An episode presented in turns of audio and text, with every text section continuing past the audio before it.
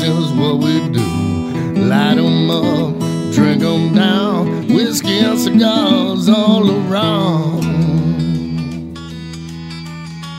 Cheers, y'all. Well, well, well, well. Welcome, ladies and gentlemen, to this fine radio program, podcast, and video extravaganza known internationally Hi, Mom. as the world famous Smokin' and toasting. Uh, it is nice to have you here for show number 276, as we are just That's about halfway to 300. halfway yeah. to 300. That's That's very math. exciting.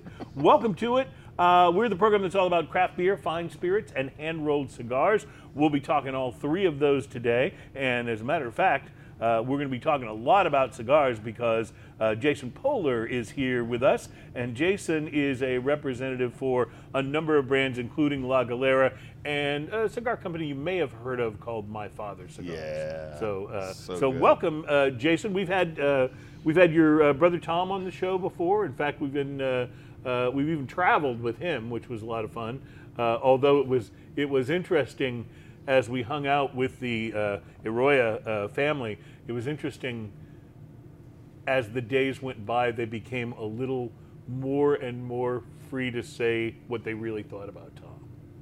I bet the alcohol was flowing. Yeah, it was indeed. Yeah, that always uh, Yeah. it's a nice lubricant. But, but he's but he's uh, he's absolutely No, loved, just- and we, we had- we had a wonderful time. They love uh, Tom, and yeah, you know he's very good for them, and they're very good for him. It's a wonderful pairing for yeah, sure. yeah, absolutely. Speaking of pairings, we're going to talk a little bit about pairings today. In fact, there's a new. Um, it's not new, but there's a, a, a, a brew pub in North Texas that has started a new uh, system of pairings, and I think you're going to be excited about this, uh, Ian, because they're pairing craft beer with Girl Scout cookies. Oh, yeah, of course. This is win-win, right? so we'll talk a little bit about what their recommendations are and tell you a little bit about them. Plus, uh, we'll be tasting some beers of our own today from Equal Parts Brewing right here in our hometown of Houston, Texas. Uh, we'll be trying their Dot Matrix Black Lager. Equal Parts has Yeah. been just silently coming into the community. They've been and killing crushing it, I'll it, tell you. Yeah, they really so have. I'll be So- interested to try that. So very excited. One of my favorite breweries in the world is Parish Brewing Company out of Oh, uh, yeah. Broussard, Louisiana, uh, and we'll be trying their drive-through Tiger Blood. It is a Berliner style ale with uh, all kinds of things in Now it. that should be interesting. And it was inspired. The reason I call it drive-through, it was inspired by, and I remember this from when I lived in New Orleans years ago. In New Orleans, they don't have just one. They don't have just two. They have at least a dozen different chains of drive-through daiquiri shops. And when I say drive-through, Right. I mean it's just like going to Wendy's or whatever. Right. Order you drive daiquiri. through, you order a daiquiri, they hand it to you, you drive away drinking it. That's the way it works in Louisiana. It, Which is so- it works in Dallas too. There's one in uh, downtown on on Riverfront, right. and I could attest to the strength of their daiquiris. And they also sell Jello shots, Oh yeah, well there which you go. I've always scoffed at, but that one daiquiri from them and, and one Jello shot ruined the rest of the day for me. So, uh, so let me ask you this: Can it's not legal for you to drink them though while you're No, driving? yeah, it's not an open container at all. They put they leave a little piece of paper right on the top of the straw, so Oh, it's a okay. closed There's- container. So it's a closed one of container when you get it. Whether what you do with it after that is That your is business. true. one of I, I couldn't believe it's there. But on it's the there. corner, right before you get to the beach at Freeport, Yes, yes. there's a little well, shack right there that does that. You just drive through. They, Well, they are want. plentiful in Louisiana, I can tell you, and Right. and, and it's uh, the only thing you'll see more of than drive-through daiquiri shops in uh, New Orleans is uh, uh, Popeye's chicken locations. I, I love New Orleans, but they and, and they they know how to drink. Well, I, yes, I had do. a cigar. I have a cigar store. He's still there, but he doesn't drink anymore. He had some health issues. But I had to bring at least a six pack with me to every sales call. Every time you went into the store. And it's just many, yeah, many years ago, I showed up with one of my manufacturers early in the morning, about 10 or 10:30 in the morning, and I assumed that uh, I was excused from having to bring that. Right. But when we walked in, he took one look at me and started, whoa, whoa, whoa, what's wrong here? I had to go back. I had to leave my manufacturer there and go to a grocery store and bring back a 12 pack for us to convince the, the sales meeting at 10:30 in the morning. Well, I, re- I remember moving from Texas to Louisiana. You can't I was- drink all day if you don't start early. Just Yeah. well, that's what I said. I go, it's 10:30. He says, "This is Southern Louisiana. We drink all day." I remember when I, uh, in my 20s, I moved from Texas to Louisiana, and I remember driving across the state line, stopping at the first uh, convenience store for gas, walking in and thinking, something's different.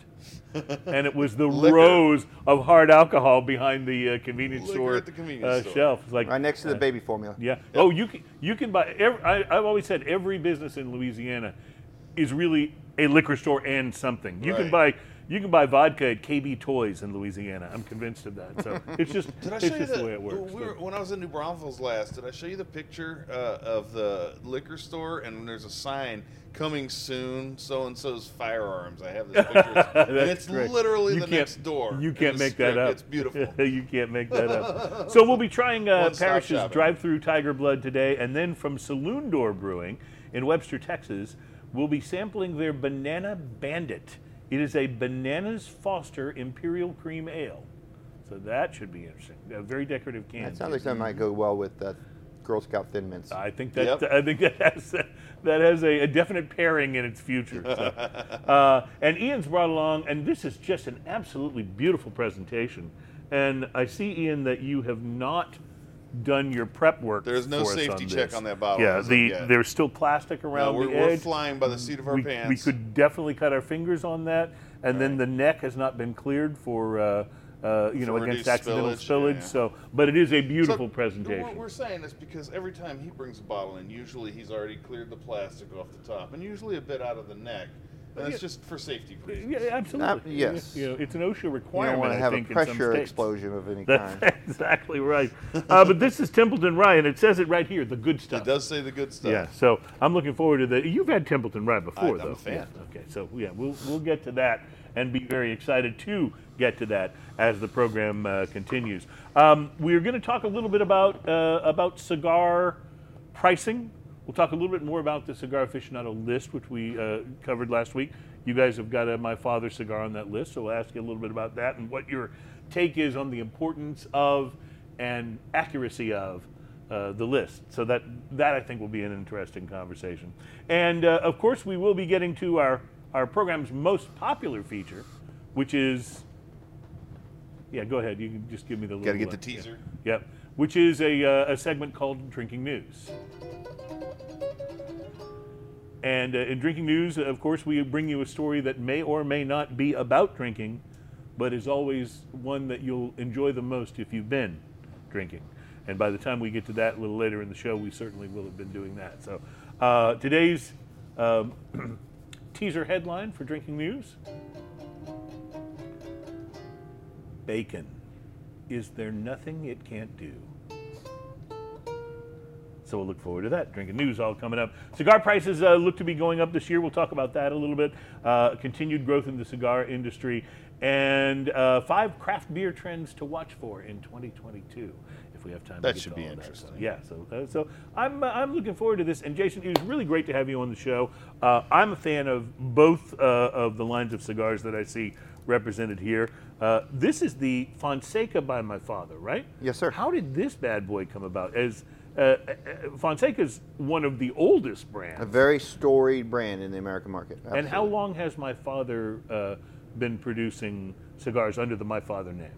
My Father Cigars, under the My Father name, started in the late 2000s when they uh, op- when they opened their operations in Nicaragua. Before that, they were known as El Rey de los Habanos and made their cigars in a small factory in Little Havana, Miami. Before, and that they started there in 2003. Okay. Of course, before that, Pepin and Jaime worked in the Ameri- uh, worked in the Cuban market, uh, producing their cigars. Pepin starting as a 13-year-old roller in a rural field and working his way up over 40 years to the top echelons of that of the industry in Cuba, blending cigars, overseeing production, quality control, training, all of those sorts of things. Uh, before he came to the United States via Nicaragua, an introduction to the Nicaraguan tobacco, I think opened a, a world of possibilities to him. He would have. He will tell you himself that uh, before he, he was convinced that the best tobacco in the world was Was Cuban. was only Cuban, was only Cuban. But he has he has certainly come around to uh, uh, he came around during that exposure to the quality of the Nicaraguan tobacco being produced. This being nearly you know well I guess 20 years ago, and realized that what he can do in the United States is make Cuban cigars with Nicaraguan tobacco. If that makes sense. Everything, every does. single thing about making his cigars in Miami at the time was the Cuban way of doing it. The only difference was that he started with Nicaraguan grown tobacco versus Mm-hmm. Cuban grown tobacco. Now, the thing that obviously impacts the flavor and the quality of the tobacco the most is the soil, The and, the, soil, and the yeah. growing conditions. So, what is it, uh, in layman's terms, why do you think Nicaragua has emerged as being, out of all of the countries where tobacco is grown, uh, kind of the new leader, especially in the United States where we still can't quite do the Cubans in a legal fashion? I think, well, there's a, this is a multi-layered answer for you. On the one hand, I could go short and say that, um, that it's the closest, closest tobacco to Cuba out of Honduras or Nicar- Dominican or Nicaragua. So, you're talking about just geographically? Gee, Well, environmentally, soil-wise, there's a lot of volcanic soils in Central America um, that have deeply enriched. You go deeper, and and you say that the industry has changed dramatically over the last 20 years. The cigars that we thought were strong, you know, headbusters in 2002 are now considered maybe medium, at Yeah, best. right. For sure. And Nicaragua didn't have hardly any presence. You remember that we had a lot Yeah. of embargoes through the 80s and in, uh, in uh, Right. probably right up into the early 90s. Dominican Republic was the clear leader at that They- time. we got our cigars from all over the place. There was a much bigger variety of, uh, des- of places that c- tobacco came, or finished cigars came from Canary Islands and Jamaica Mm-hmm, and other places like that, Mexico. And now it's narrowed down to 99% of our cigars come from Dominican, Nicaragua, and Honduras. But Nicaragua wasn't there. right. It, I recall working in a cigar shop in college and having the first Joya de Nicaragua arrive. I remember when that hit the market. That- yes. W- So I don't want to age myself. Let's just say the 90s, okay, early 90s, but very, very early 90s. But when people came into our store before the Joya de Nicaragua and they asked for the strongest cigar we had in our in our stock, you know what we gave them? What? A punch. A A punch. punch. So early Punch. 90s, that would be the strongest cigar that we had in Wow. our humidor. Joya de I get it, Nicaragua's. Mm-hmm. came in, in and, and after that you had the boom. Right. And of course, people coming in and demanding stronger and stronger cigars. In the early 2000s, when you had a culling of the herd from the, all the leftover producers in the 90s who weren't didn't, didn't keep the quality up, they were gone. And an arms race began with the strongest and strongest cigars. And that was when we started to see things like, uh, you know, the uh, the chisel from uh, La Flor Dominicana. And, Oh, El Ligero cigar. El and a double yeah. Ligero. Right, and then a right. triple Ligero. Hey, and I'm going to need some water or something, guys. I The got- triple the hair, by the way, Um, is fantastic. But this arms race of stronger and stronger and stronger cigars came about, and I think Nicaragua had a lot to play in that. And so it's all you know. It's, it's a bit of a novelty to, to American smokers in the '90s. It really came into its own in the 2000s. Pepin was a vanguard there in bringing the uh, awareness of Nicaraguan tobacco um, to to the U.S. I think at least he gets a lot of credit for that. I think it's well deserved credit. But you know, it's a long-winded explanation to say that I think that it's a, it's a, uh, Nicaragua is making the cigars and producing the flavors and strengths that the American market's looking yeah. for. And its influence on the whole uh, industry. For sure, yeah. Mm-hmm. Uh, Nothing to take away from the other com- countries making cigars. No, in no, but fact, there's a definite there's a definite flavor profile when you go for uh, Nicaraguan tobacco versus Honduran tobacco versus versus uh, Dominican, yeah. Dominican tobacco. There's, there's definitely characteristics that, you, that much like uh, the Cuban tobacco has its own characteristic. All those things really. Well, I will say Are uh, definable. because I, I most regularly smoke primarily Nicaraguan blends, and uh, I always enjoy though the change of pace of something Ecuadorian, like uh, um, you know something from uh, the place where we went with, with your brother when we went down to the Aladino uh, farm. Honduras. Yeah, uh, to Honduras. There, uh, those there's a there's a, uh quality, a sort of an earthy quality to the uh, Honduran tobacco that I, I don't know if I ever really appreciated it until I became primarily a Nicaraguan c- cigar smoker. But going to it, it's such a wonderful change, and that's why it's uh, uh, that's why it's so awesome. I think to to be able to have the variety that we have now. Yeah, it's pretty I've had a few really great Dominican cigars this year too. I mean, there's there's just been there's just been a I think a real a real resurgence of quality you know, you mentioned the boom, and obviously there were a lot of bad cigars that got made Oh. during the boom. Man, Yes. construction issues so yeah. bad. Once things Painted wrappers. Once things Fi- you know, solidified. medium and short fill cigars being sold off as long fill cigars. Tell me, can you tell me about the cigar that I just lit up? This uh, Vegas Cubanas. All right, uh, that is one of my favorite cigars from my father's cigars. This It's is wa- such a classic and classy label. I was like, I was instantly drawn to. Well, I think that also describes the cigar itself. I think it's a quintessential cigar. I mentioned that Don Pepin, when he came to the United States, he, he went into, he didn't know the American market. It, it took him time to, to figure out what people were looking for, but he knew the Cuban market. He knew that Cuban cigars were popular. So using that Nicaraguan tobacco, he went through the processes to recreate Cuban cigars for the United States. That particular cigar was modeled on the, uh, uh, the, the traditional Cuban Cohiba most popular, Okay. best-selling Yeah. cigar Best-selling from cigar Cuba. from Cuba, yeah. The blue This is label, the mon- incredibly earthy and spicy, and with just a hint of chocolate in the background going on. This is a good example. When that cigar came out around 04, I believe it was, we sold it as a medium full bodied, full medium full strength cigar. Now it's definitely in, the, in this market. I promote it as a medium mild cigar. Yeah, I'd say it's medium. And- But I'm on the initial light though, and initial light's always a little bit bigger, but Yeah. So I'll be interested to see where it goes. So we got started talking about the Fonseca by my father, but how did this come about? You guys uh, uh, teamed up with the Fonseca people? Did they come to you? How did it How did it work? The Quesada family, who own Mm-hmm. the, the Fonseca brand marks for the United States, and, and the Garcias are close family friends. Close family friends. Okay. We've had they've had some collaborations together in the past, and the Garcias have had a uh, affinity and a, a fondness of this particular brand mark because both Jaime and Pepin worked in the Cuban Fonseca factory, so they sort of coveted this brand. Right. And I don't know what back back door, back room things went on, but they they bought the brand mark from the Quesada family in 2019. They took possession of all existing Fonseca cigars from the Quesada family. Those have been put behind lock and key. And they came out with this cigar in 2020. so the uh, It's the only Fonseca in the market now. so uh, but the uh, the Garcias now own the brand, the they full do. brand. They own the full any brand. So any Fonsecas that come out in the future will be from them. Yes. That's interesting because I don't think I realized that. I thought it was more of a, a collaboration. So No, no, it's it, this is a cigar made by the Garcias for, you know, in their minds what the Fonseca, what they think a Fonseca should be. it's really rich. It was the first thing that kind of strikes me about it.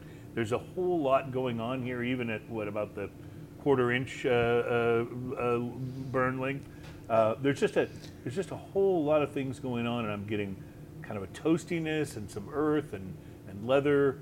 Um, this this is one that I can already tell I'm going to enjoy this all the way through because I think the flavors are going to and the uh, the notes are going to shift as it as it smokes really nicely. I, I think you'll enjoy it too, and and it's a it's something new for the Garcias. That is our that's the first cigar with a Garcia grown, shade grown Corojo. Ah, okay. Nice. That that makes sense. Uh, They're doing given- they're in the shade grown doing. now, and they started that a, a- a few years back with all the pandemic. Mm-hmm. We haven't been down in Nicaragua since two, January two, 2020, and that was the first time. And that was the first time we'd been in a couple or three years, and I saw the the shaded farms just the entire valley just covered with Just covered with cheesecloth. cheesecloth uh, stretched out on posts Mm-hmm. and stuff to, to shade It's- the uh, wrapper. Want, looking at the fields and valleys where they grow the tobacco is awe-striking, and imagining the amount of work and effort goes through a carrot to each plant, absolutely awe-striking. the amount of work that goes into getting the fields prepped from the Garcias.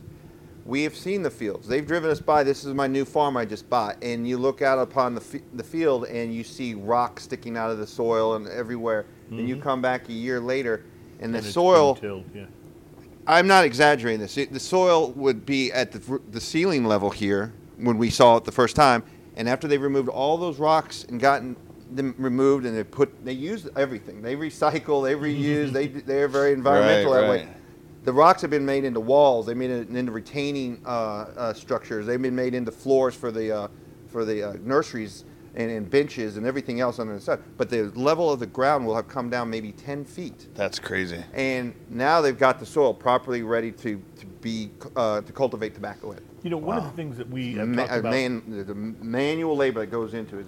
One of the things that we've talked about uh, uh, repeatedly since coming back from uh, Honduras and uh, visiting the Aladino farm and factory is that once you see the amount of work that goes into from preparing the fields to planting to growing to harvesting to uh, curing to blending to uh, it's amazing that you can buy a cigar for under $20 Oh, you know what I mean? Yeah, it's pretty crazy. Absolutely crazy. To touch it, it's, it's unbelievable. What's that's what uh, it, it, uh, did the uh, 300 manos, the 300 hands, mm-hmm. and that mm-hmm. was the, kind of a nod to that's how many hands touched how many hands have touched that cigar to make it, to, uh, to make it available to you. It, you know? It's it's really impressive, and it really, for me, it really kind of like it stopped me from thinking why are cigars so expensive.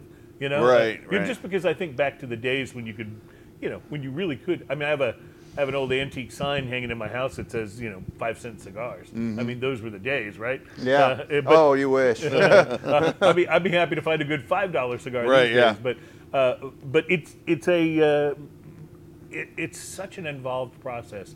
And the other thing that I loved was uh, the you mentioned about how they're so great with the ecological side of things. There's just a love. At least this is what we experience. They just have a love for the land, for for uh, for the way that uh, you know the soil and growing works. And it's not it's not being green because being green is cool. It's being green because that's the way it's always supposed Yeah. to be. You know what I mean? And it's really a oh that's that's we call that an Ian Ash. Yeah, when that it breaks does- from your does that cigar, to me all the Heads time. directly for that your was clothes. way too long. I'm surprised it didn't hit me. I want to show you. I'm sorry, I was looking for this picture. I want to show you this picture. This is how you can see where the wall is above. Uh huh. That would be where this field started. Those rocks where the, that's Jose, our sales manager. He's standing next to it. That tree is at the level that the ground used to be. I want to I want to have Adam show this to the camera so we can. Uh, This is how this this is how far amazing. they dug into the ground, removing rocks. Removing other, rocks no other other growers would look at that field and say, "No, not going to mess with it." Yeah, Garcia gonna- saw the potential. wow. I Well- believe that's the Nominee farm, if, uh, and that's where all the tobacco in the Flor de las Antillas comes from. It's an actual true, true blue Perdos. 100% of the tobacco Wow. comes from one single farm, and that's Nominee farm that you're looking at in that picture. So they went down, and Jose is a little, I think he's about six feet tall. So, That's great. and they said that tree, How did they? Uh, one of the things Oh, that's that- crazy. about my father is that when you when you talk to anyone in a cigar lounge in a cigar store, there's there's almost a universal acceptance of there that this is such a quality line that this is one of the highest quality lines of cigars. Obviously, the product is there and it backs it And up. it's- and but how did that reputation grow? I mean, you know, you you mentioned that they uh, they didn't really know anything about the American market when they started, and fast forward not that many years, and they're one they're a brand that's mentioned with you know Padron, greatest, with yeah. Fuente, with with the the brands that really are accepted as being quality. How did how did they amplify? Obviously, like I said, obviously the tobacco is there, the blending is right, but how do you take how do you go from that to achieving the kind of respect that they've got? it, you can't do it any other way than, than doing the doing the right job over and over for years and years. The, you only get that kind of a reputation when you've proven yourself in and out, up and down, year after year. And quality is going to always be the number one uh, standard for them. If they won't rush a cigar, they're if they will Well, okay, let me put it this way. They they have from the very beginning said that our cigars may not be the best cigars, but there's no one better. That's a Pepin quote. Nice. And we're going to make our cigars the way cigar the traditional way cigars need to be made, the way mm-hmm. that Pepin and Jaime grew up making cigars in Cuba. They have every attention to detail, an extra fermentation level that's mm-hmm. usually not conducted in the American market that they brought from Cuba. The second binder, every single My Father cigar has two binders on it. It's the only factory in the American market that does that on every single cigar. And It- so, from a flavor standpoint, what does that help accomplish? well, on the flavor, you get a, a binder leaf is an important. I think it's the unsung hero of cigars. You have a wrapper leaf. It's it's that's the beautiful. bass player. Yeah, it's the bass player. Sure, maybe it's a bass player. It- it- you It's- can't. It's you- there wearing tight leather pants, just quietly hanging out. It is, it is. It's the backbone of a cigar. It is holding all that filler together, right? So in most cigars, you have one binder holding all the, all the, the tobacco together. Mm-hmm. That's got to be a thick, pliable leaf to do the job it's being mm-hmm. tasked to do. then a thicker leaf is harder leaf to ferment to the center. So a thicker leaf tends to retain a lot of its original flavors, the, the extra tar and ammonias and and, and, oils and, and- oils yeah. and, and nicotine in it. So it's mm-hmm. already a pretty powerful leaf. That's one of the reasons I think it plays a big part in the blending of cigars that a lot of end consumers don't appreciate. When you have two of those, not only are you getting two, and the two wrapper, the two binders will always be different. Corojo, Criollo, maybe broadleaf, Corojo, two different leaves. They'll never be the same. So you're getting an extra added level of complexity. Yeah. You're getting a thicker leaf that's going to convey, convey a lot more strength and flavor. And the structural integrity of the cigar is enhanced not just double, but probably quadrupled. Because as they put the leaves, uh, the ra- uh, binder leaves on, they cross the veins. So engin- if, as an engin- there's probably a word in the engineering world for that. but this, dou- if you have a bridge and you just put, slat, you put two slats parallel to each other on it, you've just doubled the strength of the bridge. But if you cross those plats this way, it somehow increases the strength of the bridge, you know, three, four, five times Right. more. So you get that. So you have a very you have very f- few construction problems with the My Father cigar. And look at So this you have to take it like both a ways. champ. One, yes, an extra leaf that no one expected and no one's paying extra for, because the Mm-hmm. Garcias just started doing that. I honestly don't know why, other than they just that's the way Cuba That's did it. They didn't right. bother to ask anyone in the American market if that's and, you normal. know, and those and the cigars we're talking about are all uh, in a great price range too. They're not super Well, expensive cigars. And that is one of the things that I was going to mention is that my father, I feel like, given the reputation and the strength of how people feel about the cigars in the market, I think it's just cool that you guys, you guys actually have cigars under under you know twelve and fifteen dollars. Like you've got very reasonable prices in the line, and you do have some you know that are that are higher end uh, on my father, but it's not like it's not like you know we talked about this last week. Padron. If you buy their expensive cigars, they're they're pretty exceptional. They're- yeah. If you buy their less expensive cigars, they're kind of eh, they're all right. You know, they're not bad, but there's a big drop off in quality. And I think I've smoked just about everything in the My Father line. And to be really honest with you, I don't see much of a drop off of quality at all Right, when you go with one of the lesser expensive cigars. And to me, that's just about integrity. It's like you could be charging more for this cigar, From the first, but you're not. From the first my father that I uh, smoked, I've been an absolute fan, and since then, uh, anything uh, that I see uh, Pepin Garcia or Jaime Garcia on, I am immediately drawn to. Like that, that just because of the quality of Mm-hmm. everything in their line. make the qualities from are t- across the board, and and it, they put that they put their passion in every single cigar, whether it be on a regular. All of our regular production products range in price from about three dollars with the Tabacos Baez Series SF up to the most expensive cigar. I think tops a little over thirteen dollars, which would be uh, like the Judge Grand Robusto or Right. or maybe the um, Le Bijou Churchill. That's, it. I mean, the most expensive cigar, cigar, just a little over thirteen dollars for a consumer, without state taxes, of course. You know, so it's it's the same standards, same dedication to quality in every single cigar. I think if you smoke the Tabacos Baez, which is um, the, the, the less expensive cigar, which we, we refer to as a bundle in a box, you're not you're not smoking a three dollar cigar. You're smoking a cigar that's worth much much more. And the Garcias just don't poke in their price increases as they do. They had we had a price increase in 2007. Do you know how long it took before they had another across the board price increase on on the line? 2020. They went 13 Wow. years without a price increase across the board. Most most cigars stay exactly the same price as they were in 2007, or they or when they came out, with a couple tweaks on a couple brands. I think 2 mm-hmm. maybe three brands got a little tweak of 15 or 20 cents along the way. But the rest of the cigars stayed the same. And the next across the board price increase we had was 2020, and they only went up for the consumer 30 cents per stick when they Wow. did that. That's that's crazy. Why? You know, because they they're they could have. We could have we could have charged so much more for the Flor de las Antillas and the Jaime Garcias over that Right, span of time. People still would have bought it. It was number one. Flor de las Antillas became number one the year it came out. You easily could have slapped another 50 cents on that. and We would have No sold every single stick Absolutely. but they didn't because I, I think that they are they're genuine people who who who are passing on the cost of their cigars. They're making enough money to support themselves, their employees, and and they want they want people to be able to afford to smoke their cigars. We're going to talk a little bit about cigar prices when we come back in the next segment because uh, all of the noises we're beginning to hear are about cigars becoming more expensive uh, this year. Of course, everything's becoming more Hey, expensive. do you remember the last time they had a price drop? Uh, no, I don't remember that- that. Uh, Does it actually knows. exist? I was I was being facetious. No, we actually dropped the price. It was around two, might have been 2000.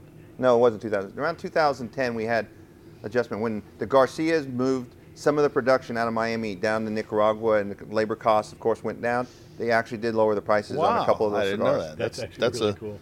That's actually really That's a little refreshing to hear. Uh, but there is uh, there are increases coming uh, for a lot of lines. We'll talk a little bit about that in the next segment. Plus, uh, it's time to start tasting, and I got a dot a dot matrix black lager from e- Equal Parts. Well, that was hard to say. dot matrix black lager from Equal Parts uh, that is kind of burning a hole in my beverage. How many bag kids here. out there even know what dot matrix means? Well, uh, Right. We'll, we'll what talk is that about referring yeah. to? They don't even know. They're like, It's like oh, one of that's, those a, that's some videos yo, yo, yoki yo. What are those Japanese things? Probably, you know.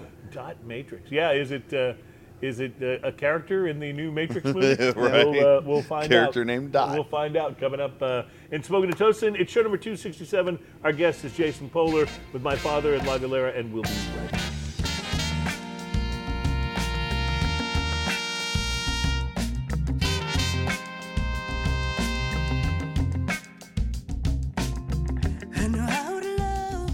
Welcome back at Smoking and Toasting, show number 267. We're all about craft beer, fine spirits, and hand rolled cigars. All good things. And maybe we should also be about coffee because Jason was just talking to us in the break and explaining that uh, that you actually weren't a coffee drinker at all until you got into cigars. No, I didn't care f- for the taste of coffee. Right. I love the smell of coffee, but I didn't like the taste of it until I read an article early when I had been in the business only for a short time, and they said, and the question was, "What's the most popular drink to have with a cigar?" And the answer was, coffee, Right. which blew my mind. I expected whiskey or so many other Right, things, right. but not coffee.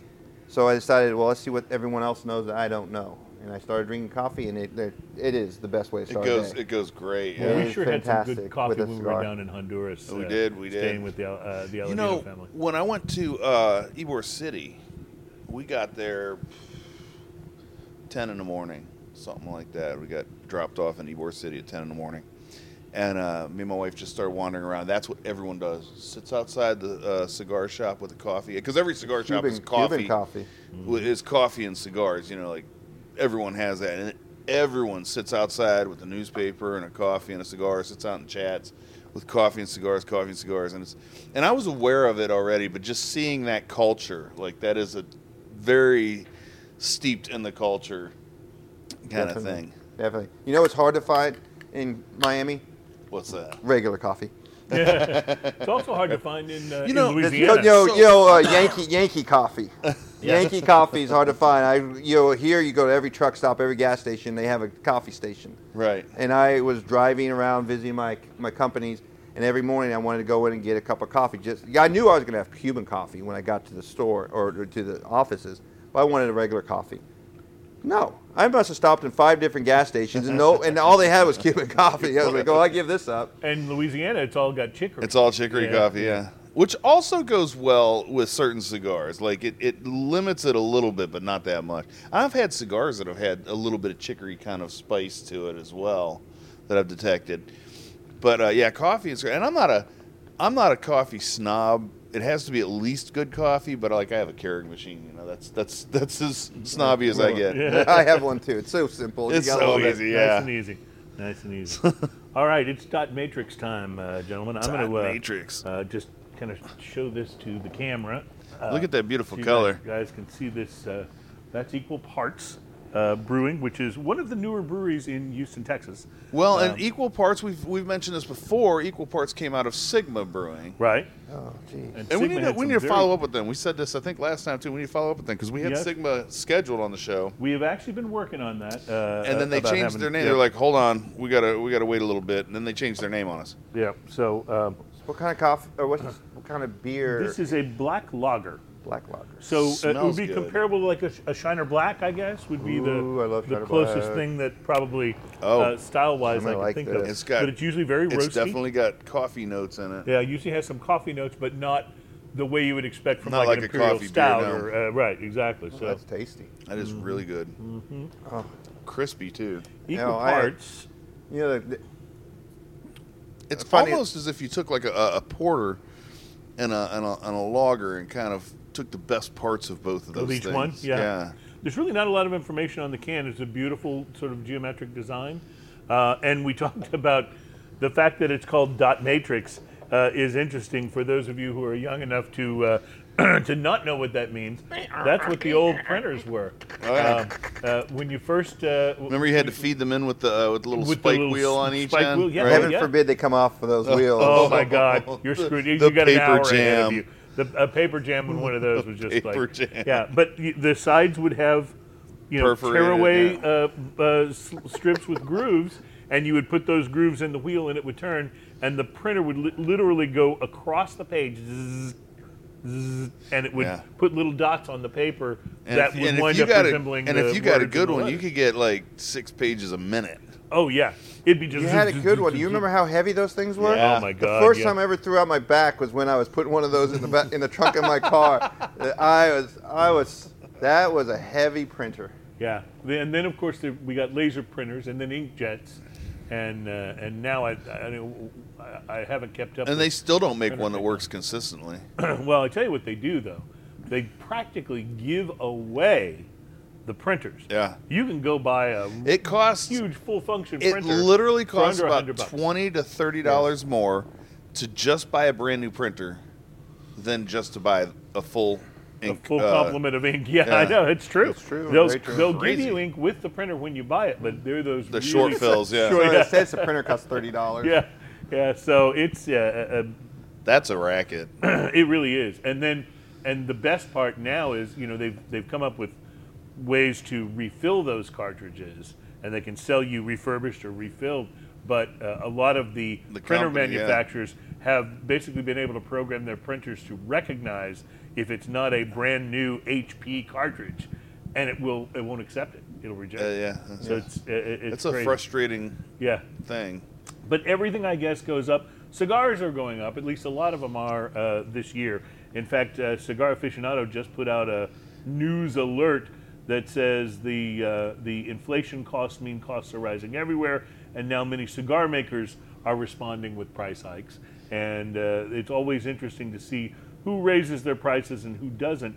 But the fact is, everybody's cost of doing business Is going is up, going right? up. So it's not Whether like they're shipping. It's not like they're doing a money grab. I boxes, right. think The boxes you put them in. Um, I, I don't know. the the one third of the box warning label that Mm-hmm. costs extra. The With the containers, guys, that's a big part of it. All this, all these boxes Sure. of cigars we enjoy are shipped in containers. There's a shortage of containers, and they had um, Jaime mentioned that the containers went up from I don't know what point in time he was talking about eight thousand dollars a container to twenty three thousand dollars per container. Now that's if you can get a container. The second part is the trucking. We've had Right. things stuck in the Miami port because for lack of truckers. Mm-hmm. Truckers. And of course, what happens when you have fewer truckers than you need? The truckers that are still working can charge, more. Yeah. Of So course. everything, the shipping part has gone up dramatically. And and you know you also talked about you know uh, things sitting in the port waiting for truckers. That's dead time. You make Yeah. zero money on any of that product Our while back it's orders sitting do there. not get moved. Exactly, exactly. And people, if your stuff's out of stock at the store, maybe they don't just wait. Maybe they buy somebody else's. So it's it's a it, it's a vicious cycle. Uh, Fuente increased their prices starting on the first of the year. Uh, General Cigar Company, uh, Scandinavian Tobacco Group, that owns General Cigar Company, CAO, uh, Cohiba Punch, and Hoyo de Monterrey, the non-Cuban uh, blends of that, uh, have all gone up. Ashton Distributors, which is Ashton, La Aroma de Cuba, and San Cristobal, they've averaged about a 6% increase on their lines. JC Newman out of Florida has upped the cost of their premium lines by 3%. Uh, they say high labor and tobacco costs. That went into effect on uh, January 12th. Uh, if you're a fan of Oliva or Rocky Patel cigars, you got a little more time, but not much, because February 1st will be uh, price increases for Oliva and uh, and Rocky Patel.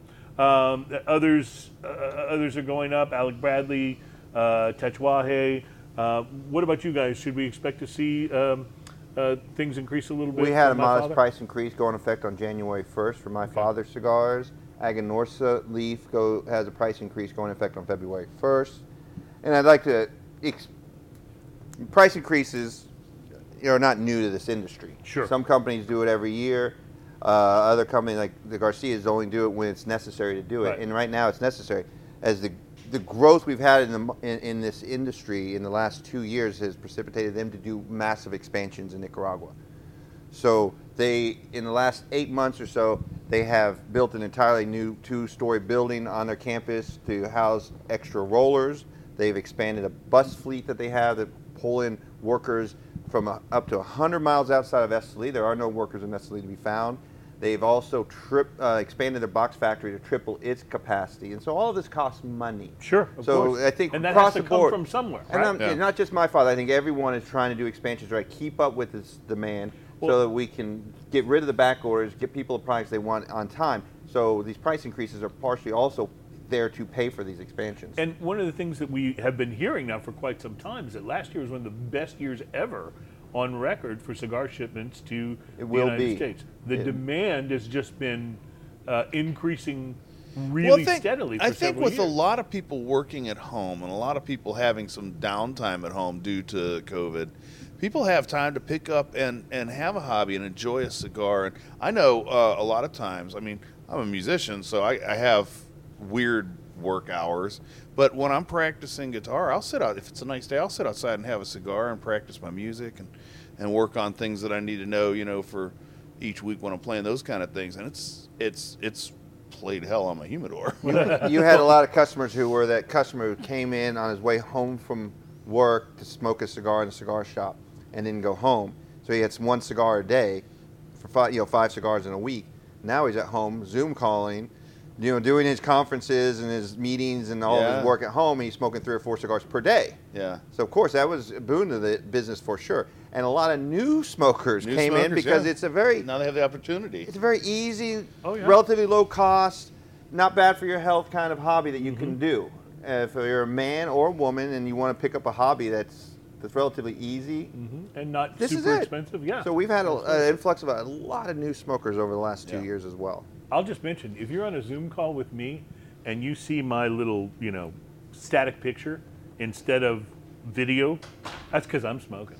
You can just count on it, and I just don't want to hear it. You know, oh, uh, yeah, Having a cigar. Yeah, yeah. So you must not be taking this meeting very seriously. No, I'm very serious. I'm just, I'm just enjoying. I'm just keeping my my uh, stress level down so that we can have a productive meeting. I, I think my fiance pointed out to me. I believe I'm smoking more cigars too during the Yeah. shutdown, staying at think a lot of home. I spend a lot of time out on the you know working the phones, talking to people, smoking cigars through the day.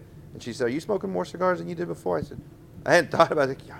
I, I think I am. Yeah. I- I- on a weekly basis, I think I'm smoking a lot more cigars than I used to." Well, I, think that's definitely am. I think pre-COVID, I would smoke probably averaging less than a cigar a day. I would I would maybe have two cigars on a day when I had nothing else to do, but then there'd be days where I just didn't have cigars. But almost almost across the board, I have about a cigar a day at least now. Yeah, you know. it's it's just you know it's it's something that you know again if you're working from home if you've got a place you can smoke at your Mm-hmm. home uh, you know a back patio or a, a balcony or something it's it's a pretty good it's a pretty good way to like take a little bit of the stress off as as the day goes by and I think what happened is that when we first went into lockdown back when everybody stayed home uh, now it's like some states are more than others but back when everybody stayed home I think people uh, I certainly did this, you know, dug into their humidor, and all of a sudden, you know, several weeks in, you're looking at your humidor and you're going, oh, I don't have much Oh. left. So when you went to the cigar store the next time, you weren't just buying a handful; you were getting had a to box stock up, right, right. two to stock that humidor. Well, up. the- and all of a sudden, man, stores started getting. So a lot of on stock. retailers are saying Yeah. people have gone from buying sticks to buying boxes. Yeah, We're selling a lot more boxes. Well, I mean, my humidor went like this. I have, I usually have, I've got four drawers in my humidor, and um, and each one holds like thirty cigars ish.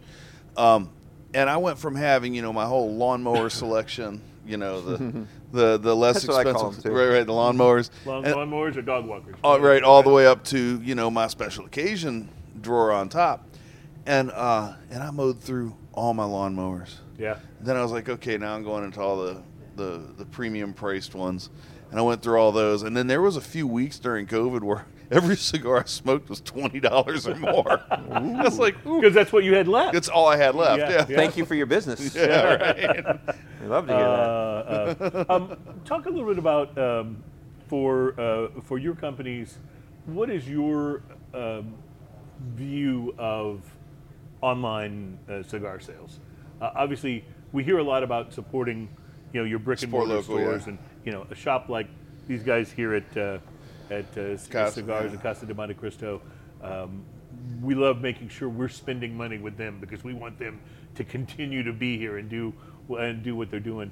But uh, how does a company like my father or La Galera, how, how do they feel about online sales? Do you look at it as a positive, or is it a necessary evil, or how, it's a part of the world now. Yeah. In the way you tra- have transportation, it, in the delivery so quickly, the convenience of online shopping has has improved so much that Mm-hmm. it's hard to, to deny the the uh, appeal of it.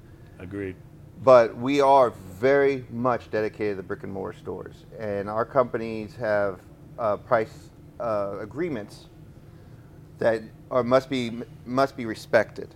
So whether you buy our cigars online or you buy our cigars in a brick and mortar store, you're going to be paying the same price. Right, so that it doesn't wind up being a disadvantage for the brick and mortar guys. We, Yeah, that- we, are, we were made by brick and mortar companies. We were supported by brick and mortar companies.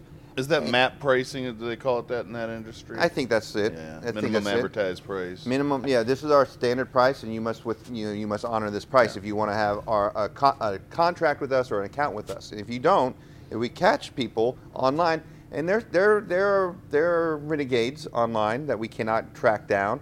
It happens. We get the calls from the brick and mortar companies that say, "Hey, so and so is Yeah, discounting this," and and my father or La Galera, or Aganorsa will try their best to find out who is supplying that website. Mm-hmm. Very often, it's done in such a manner that there's no way to find out. Hmm. That's that's tough. That's a little underhanded and tough. It is. It's sneaky, but it's out there, and we so we we regret that that happens. We do our best to police it, and we can do not we. But there is no overall policeman Right, in, right. for the internet. There's not there's not a, a way. Some to things are just beyond our control. Yeah. yeah, yeah. All right, we're going to take a break here in just a moment, but I wanted to uh, go, come back around on the Dot Matrix. Ian, what, what was your take on this? It's uh, on this fantastic. black it's lager? delicious. How- it's how does it- crispy and it's full bodied. How do you feel about it in comparison to other, uh, like like a Shiner Black, for example? So I was here's a, here's a weird one. I was never a big fan of the Shiner Black. Really? Because I really there's like that beer. something in that in that flavor profile. There's a there's just some kind of thing in that particular black lager that I didn't really jive with. so you like this better? I like this better. I, I, but I love Shiner beers Yeah. in general, you know. Uh, well, I like this a lot, but it, it is very different to my palate from a Shiner Black, which is more of a, I guess, a traditional black lager. This is much more of a coffee uh, infused or coffee uh, has much more of a, a strong coffee note to it. It is almost as coffee-ish as drinking a very coffee uh, noted imperial Yeah, some- yeah, some of those, yeah. So I think you said it was kind of like they took the best elements of a porter, of and a porter uh, and, a, and, a, and, and a lager and put them together, and really Yeah. and, and and it's also uh, you know we talked about things that are very like exactly what they're supposed to be. It's very beer flavored beer. Yeah, I, I like But- beer that tastes like beer. you know, a, there's no there's no mistaking what you're drinking. It's not trying to be something uh, Mm-hmm. something different or outlandish, but it is quite good at what it is, and it goes by the way absolutely fantastic with my cigar. Well, I don't know how the drive-through Tiger Blood is going to go with the cigar, but that's the next one we're going I, to I try. assume that's going to have a, a, a that's a sour. It's a yeah. Berliner style, so right? it's going to Berliner have a style. gonna sour have to some it, sour. but it's also going to be very fruity, I think, based on uh, based So, on what. so sour uh, sour ales with uh, or Berliner style or uh, that that whole style of beer going with uh, cigars can be kind of touch and go. Can- can be a sometimes, little iffy, yes. sometimes they're okay. Sometimes they really clash. it has Tiger Blood. It says It has watermelon, tiger blood in it? watermelon, strawberry, and coconut Berliner style ale. Yeah, I was looking for some sort of Charlie Sheen endorsement on it somewhere, but I didn't. I didn't. I didn't see like that. title, uh, do the list of ingredients include tiger blood? Uh, well, it says it's drive-through Tiger Blood is the way it is. I would love that's, to have that's the actual tiger blood. of it. I, I'm going to guess it doesn't actually include any real tiger blood, but we may have to find out. Until we'll do that next. It's smoking and toasting. Uh, show number 267. Jason Polar is our guest. We'll be right back.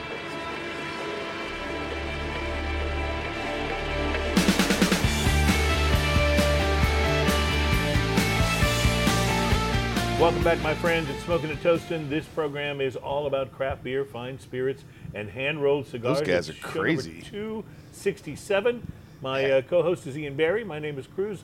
Adam is our producer on the Wheels of Steel, and I am uh, thrilled to uh, welcome Jason Pollard to the show. Uh, Jason, your family, all uh, a lot of the members of This your family your- seem to be in the cigar This business. This is your second time on the show. It is. yeah. So last time we were at Stogies, and that was a lot of fun. Yes, it was. That was. Uh, that, uh, there's always a good time. Yeah, yeah. Uh, but you're fa- you're a cigar business family. Was that how did did that just kind of happen organically or My father bec- uh, came into the business in the early '80s, right?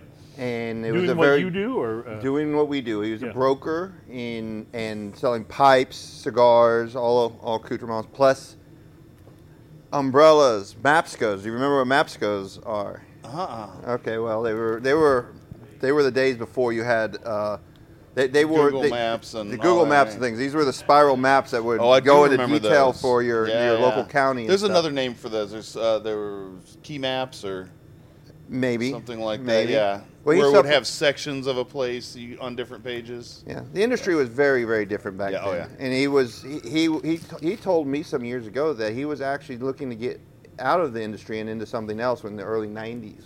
Just when the boom started happening Right. and things started turning around, and changed the industry dramatically. And it, as the boom was happening, um, he had more business than he can deal with, so he brought my brother Tom into the Polar business to work with him as, in the broker for, uh, as a broker. Then later, my brother Ryan came in, and finally, I came in. And the uh, reason I came in, or the, the why they were able to afford to bring me in was my father was the last independent rep for Fuente.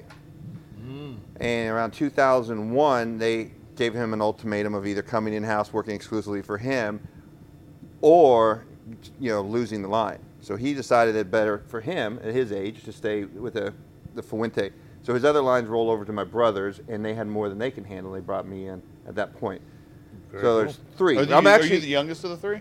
no, I'm the second oldest. Okay. Uh, Tom's the oldest. I'm the second oldest, and we're a family of seven kids. So actually, Yeah. four people who aren't in the business at all. Yeah. My sister Dee Dee did work with us for, for many years Mm-hmm. as kind of an office personnel person who was taking care of you know inbound calls, running Sure, down yeah. issues, and things like of that nature. Now smartphones kind of made her job, bless her heart, kind of obsolete, which is great. So now she and her husband have a wonderful, successful business uh, in, in truck repairs, and they're doing quite well.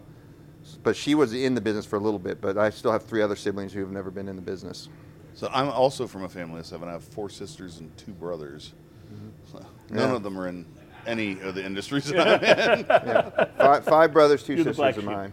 Yeah, pretty much. Yeah. Uh, so uh, I want to ask you about this cigar because I just uh, I just opened the uh, the cellophane on this.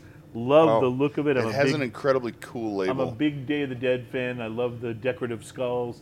Uh, but this is the um, Now that's a sweet tip cigar. yeah, it's a Rough Rider.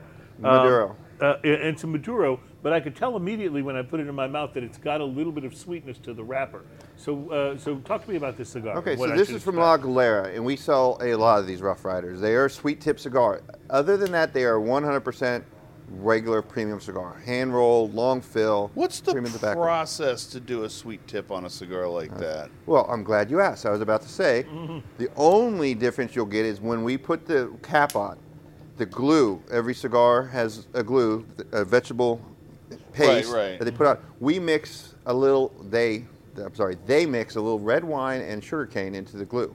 That is it. So it's only the tip. It's if I only were to the tip. You lick can the act- cigar down here, which I don't do, but if I were to do that, I'm not going to get the same No. little hint of sweetness that I get from the cap. A neat thing that you can do with the cigar is control the amount of sweetness you have by how much of the cap you cut off. Right now, I used to punch, so I didn't take away much at all. No, so you're getting maximum sweet. You could, uh, But if I uh, were to take my cigar scissors and slice that off, You, if it was a little too the sweet for sweet- you, yeah. cut a little bit more off until you get the pro- appropriate amount of sweetness in it. Hmm. But it's a fine cigar. I like to think of these. They're very popular with a lot of people. That it's not a lady cigar. It's not just a, a newbie cigar. Mm, Lots of men smoke the cigar. It's particularly popular. I've seen myself with uh, bikers watching hand you know, bikers come in, Mm-hmm. Well, grab a got a handful, drop them in their, their saddle the, uh, bag, pop one in their mouth, and ride off. And someone finally told me why they like them so much, and I said, why? They like them because while they're biking, they're not smoking it, but they're chewing on it. They like the Right, they sweetness get that on it, and when they sweetness get to their tobacco. destination, they can immediately pull out the lighter and light the sucker up. Nice. So they, it's it's for everybody's cigar, but I think it serves a particular purpose in cigar stores as a bridge cigar between the infused and flavored cigars Right. and premium cigars. Somebody needs a soft landing. This is a great place. Uh, Other than that little bit in the glue, there is nothing unusual about the cigar. So I'm going to test out what you were talking about because I used a punch in the beginning and I just clipped off the end. There's quite a bit of sweetness. I liked it. I enjoyed it, but I think now that I've experienced that, I want to go a little more like straightforward.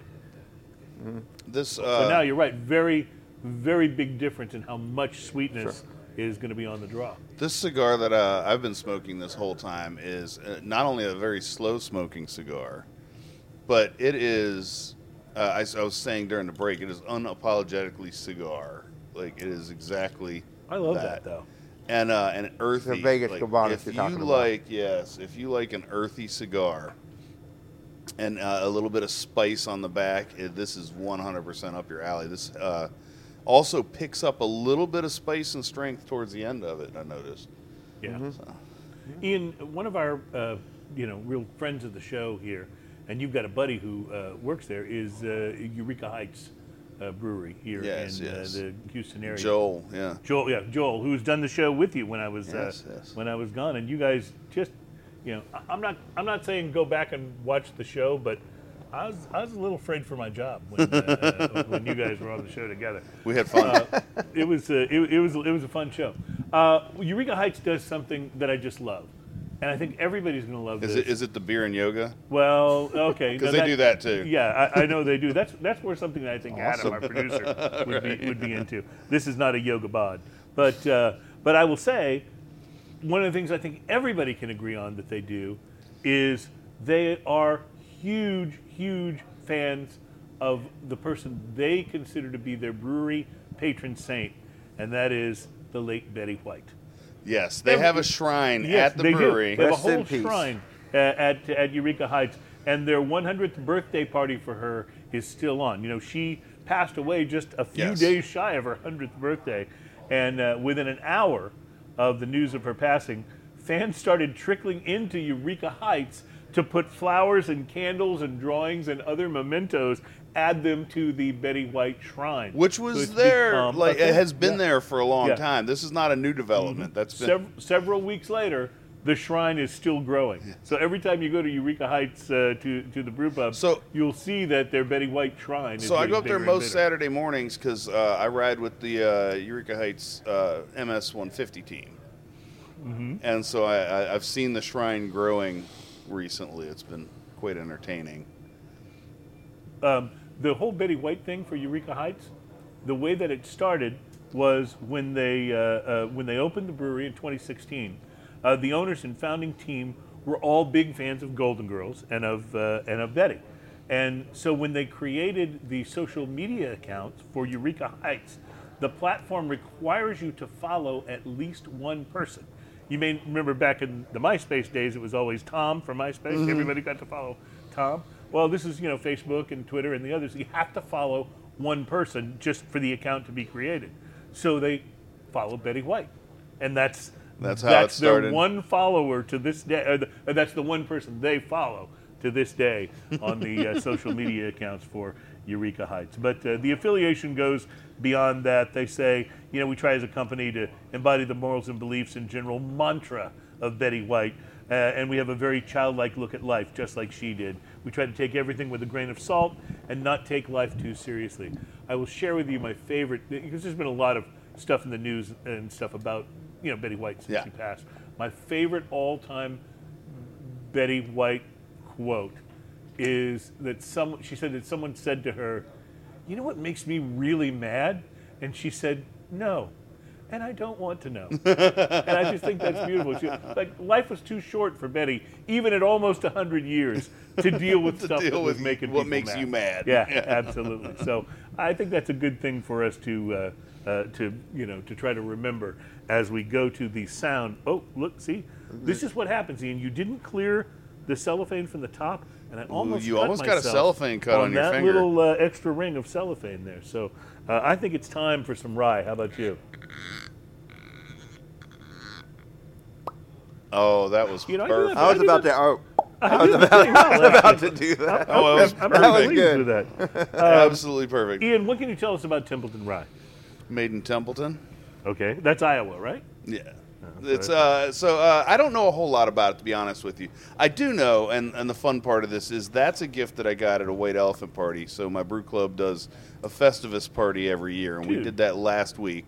Dude, that, I, I got to start coming to your white elephant parties. The last one I went to, you know what I got? I got a wooden duck with a raincoat on. There was uh, so it wasn't that big of a party. There was there was less turnout than we usually had, but there were some really fun presents there, uh, and uh, pocket knives were given away. There were some nice pocket knives, uh, but that was that's what I ended up with, and uh, and mine didn't get end up getting traded. I was a little later in the uh, in the lineup, if you know how a white So elephant. you party got to works. hold on to the whiskey. So I got to hold on to mine because everyone wanted to see what the last few presents were. Yeah. Is there a, is there a whammy in your group? Is there that person that brings a whammy to There's the guests? always man. One of the one of the gifts was uh, uh, the. Uh, I think they all need to the have a big whammy. bottle of the, the Like a duck combat a bottle of the raincoat on? pot Yes. uh, pot still reserve from Willet Yeah. was one of them. Uh, that one got traded off twice because you know, and and locked in. And then the guy that the guy that ended up with it immediately opened it and shared it with everybody, which was nice because then I didn't have to share my Templeton. Yeah, that's very good. That's very good. Uh, well, you're sharing it with us today, and I got to tell you, uh, on the nose, it is a rye whiskey. I mean, it just has that. Have you had Templeton exactly? before? I don't think I've had Templeton. Templeton no. is classic. It's a Yeah. very classic rye. It's one of the first ryes I've ever tried, and uh, it's what introduced me to the style many years ago, and I've been a fan of it ever since. Mm-hmm. Well, Because and the, the styles had a huge comeback in the Right, last and 10 this years has with been around. Whistle Pig and, and so many others. this has been around before it, again. became such a big, uh, such a big. It thing. was This rye is one of before the rye was few- cool. Yes, very much. This this is one of those that had just been in the industry, and you know, if you knew what it was, you'd you'd get it. Um, but I, uh, to me, this is a very classic ride. This is kind of what I uh, put all ryes up against because in my mind, this is the first one I had, and it's what rye tastes like. Rye is actually one of my Oh, that's good. favorite kinds of whiskey because it just has such a and big soft. flavor. Mm-hmm. You know, it's got uh, it's it's maybe not as not as subtle as some. You get you get that real whiskey flavor on your on your palate right at the beginning. So this one is sweet. It's uh, it's sweet and it's it's like he said soft across the front of the palate, and it's also spicy in a rye way, and it has Yeah. a little bit of cinnamon going nice on. warming effect on the back of the throat. Yeah, and then that that hug comes back, and it's it's like that cinnamon, delicious, like fresh baked kind of taste in the back of your throat. It's really really nice rye, if you ask me. It's it a makes sort of- great mixed drinks. You're Yeah. very good at describing. it's a sort of a, You're you're very your, your Yeah. words you're spot on. You did it right now. It would've- it's a sort of a gentle whiskey hug when Mm-hmm. it comes. You know, it doesn't just uh, some sometimes a whiskey hug comes and it's like rah bear hug. This Right. is- This is, much more gentle. This this is sipping. This is It totally is. it is really nice. This is good, and uh, it, uh, unfortunately, we don't have uh, ice with us right now. But if you ice it down a little bit, Mm-hmm. you get a, a very mineral water uh, flavor to go along with everything you're tasting here, and well, I can then get a little trace of that on the finish. and the cinnamon pops up a little bit Mm-hmm. more as as cinnamon instead of like cinnamon kind of thoughts. I was a little worried about, you know, with this cigar having a little bit of sweetness from the tip, I was a little bit worried about how that would uh, interact with this since ryes are uh, kind of inherently spicy. But they actually actually pair up really well. The sweet of the cigar, and again, it's a bit less now because I clipped the top off, so it's not quite as pronounced. It's powerful at the front end. Yeah. Yes. I mean, there's a lot of sweetness on the tip, but it, as you as you moisture your mouth, But kind this- of wicks some of it away. This sweetness and the sweetness from the Templeton Rye is, i are very different kinds of sweetness. And then when the spice kind of kicks in on the finish, it's like okay, that that actually really works. No, I don't Sweet know if you guys are getting this, together. or if it's just my cigar with this. But also, when I take a, a puff from my cigar, now I get a little tingle on my tongue from it because of the rye Hmm. effect on there. Because that spice from the rye, it's it's it's just it's it's it's a nice flavor. It's a great rye, and I figured uh, when you when you said, "Hey, do you have a whiskey for the show?" I was like, "Yes, I do, my Mm-hmm. friend. We haven't had this on there." Well, you know, it's uh, it's it really, and, and I don't have I don't have any Templeton in my bar at all. So this would have uh, this is a this is a first for me to taste this. I like So, it. and it's nice. It came in a, a gift pack with a set of whiskey stones, and uh, uh, we talked about that in between sets. Uh, whiskey stones are so they're they're stones that you put in your freezer, and they get cold. And You can put them in your uh, whiskey, and um, and it doesn't dilute your whiskey at all. And some people really like that effect. Me, uh, me and Tom were, uh, I mean, I'm sorry, me and uh, Jason were talking about it uh, just a little bit ago, and and both realized that we kind of like the water, Uh huh. you know, going in there. I like the experience personally of trying it neat, meaning nothing in it, and then um, and then adding a cube of ice and letting that melt down, taste it while it's cold as it waters down, and then I like it to go all the way where the ice is completely melted and start getting warm again because you get so many So different. things- it's it's it's, a like it huge unlocks experience. Yeah, Yeah. it's a huge experience when Absolutely. you do it that way. Absolutely. And you know what? Is really good, just neat too. well, it says on the bottle the good stuff. I mean, it's uh, you know, it's, it says it right there, fairly large. I don't know uh, why they put that on there. It, to me, that that kind of cheapens the label a little bit. But then again, it might be like that's the way they've they've had that label forever, and that's just part of their label. I don't really know the history of it, but I, it's I know this was a, uh white elephant uh, gift, but uh, what does a bottle like that cost? Uh, if, if you were at a the guess, I think it's forty-ish. Yeah. but I'm not entirely sure. I could probably look it up. I am, however, about to grab another cigar because as Mm-hmm. much as I hate to get rid of that one, what am I having next? What direction are you going there, Ian? I don't know. We'll let Have you had the we'll let you decide. before? I have not. Well, I can recommend it because that was the first one I smoked today, Ian, and I thought it was. I think there's thought an order for smoking cigars. I'm Oh, a I'm a there's a- big advocate for for the order you smoke cigars so your palate can adjust So do accordingly you through the start course of the lighter and then build Every day. I have two rules about smoking cigars. I probably told this on the first time uh, we, we were together.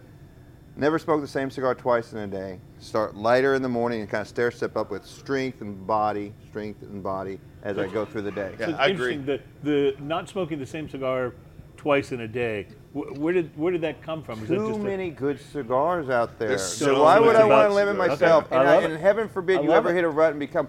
There's fine. People want to smoke one cigar every day, every single time, the same cigar. That's fine for them. Not me.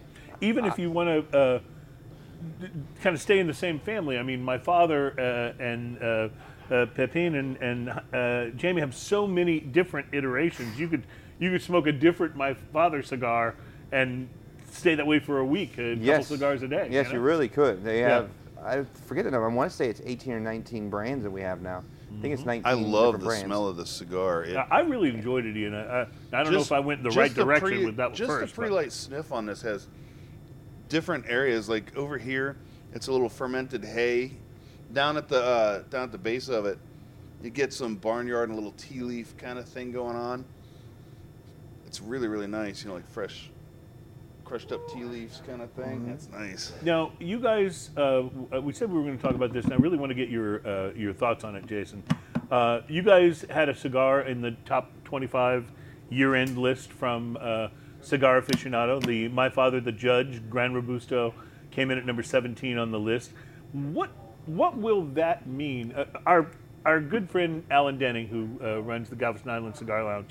Nobody uh, knows who Alan Uh, is. uh, no, no, nobody Oh, cares. a lot of people know who Alan is. Nobody cares Uh, about him or Chris Hart, those guys. No, Uh, but they uh, do. but Alan, uh, we actually that refers back to an email we got that we were always talking about uh, Alan and, and the emailer. It wasn't an emailer; it was a review of the show, and the reviewer said nobody cares about those guys. So we've we've uh, we've reminded. You're going to get a lot of those reviews on this show. we've reminded Alan of that uh, Nobody cares hundreds about of me. times over the uh, subsequent years. But uh, no, but uh, Alan, uh, as uh, people who are regulars on the show know, uh, worked for E.P. Carrillo for uh, some time Mm-hmm. before he uh, went into the Galveston Island Cigar Lounge. Yep. And he was there when uh, E.P. Carrillo got the number one cigar of the year. Mm-hmm. Uh, and he said that it, it, you know, it like almost supercharged the company. They got so much interest. They had, you know, had trouble filling orders for uh, the encore for the rest of the uh, for the for the next year, uh, but that it really kind of supercharged sales.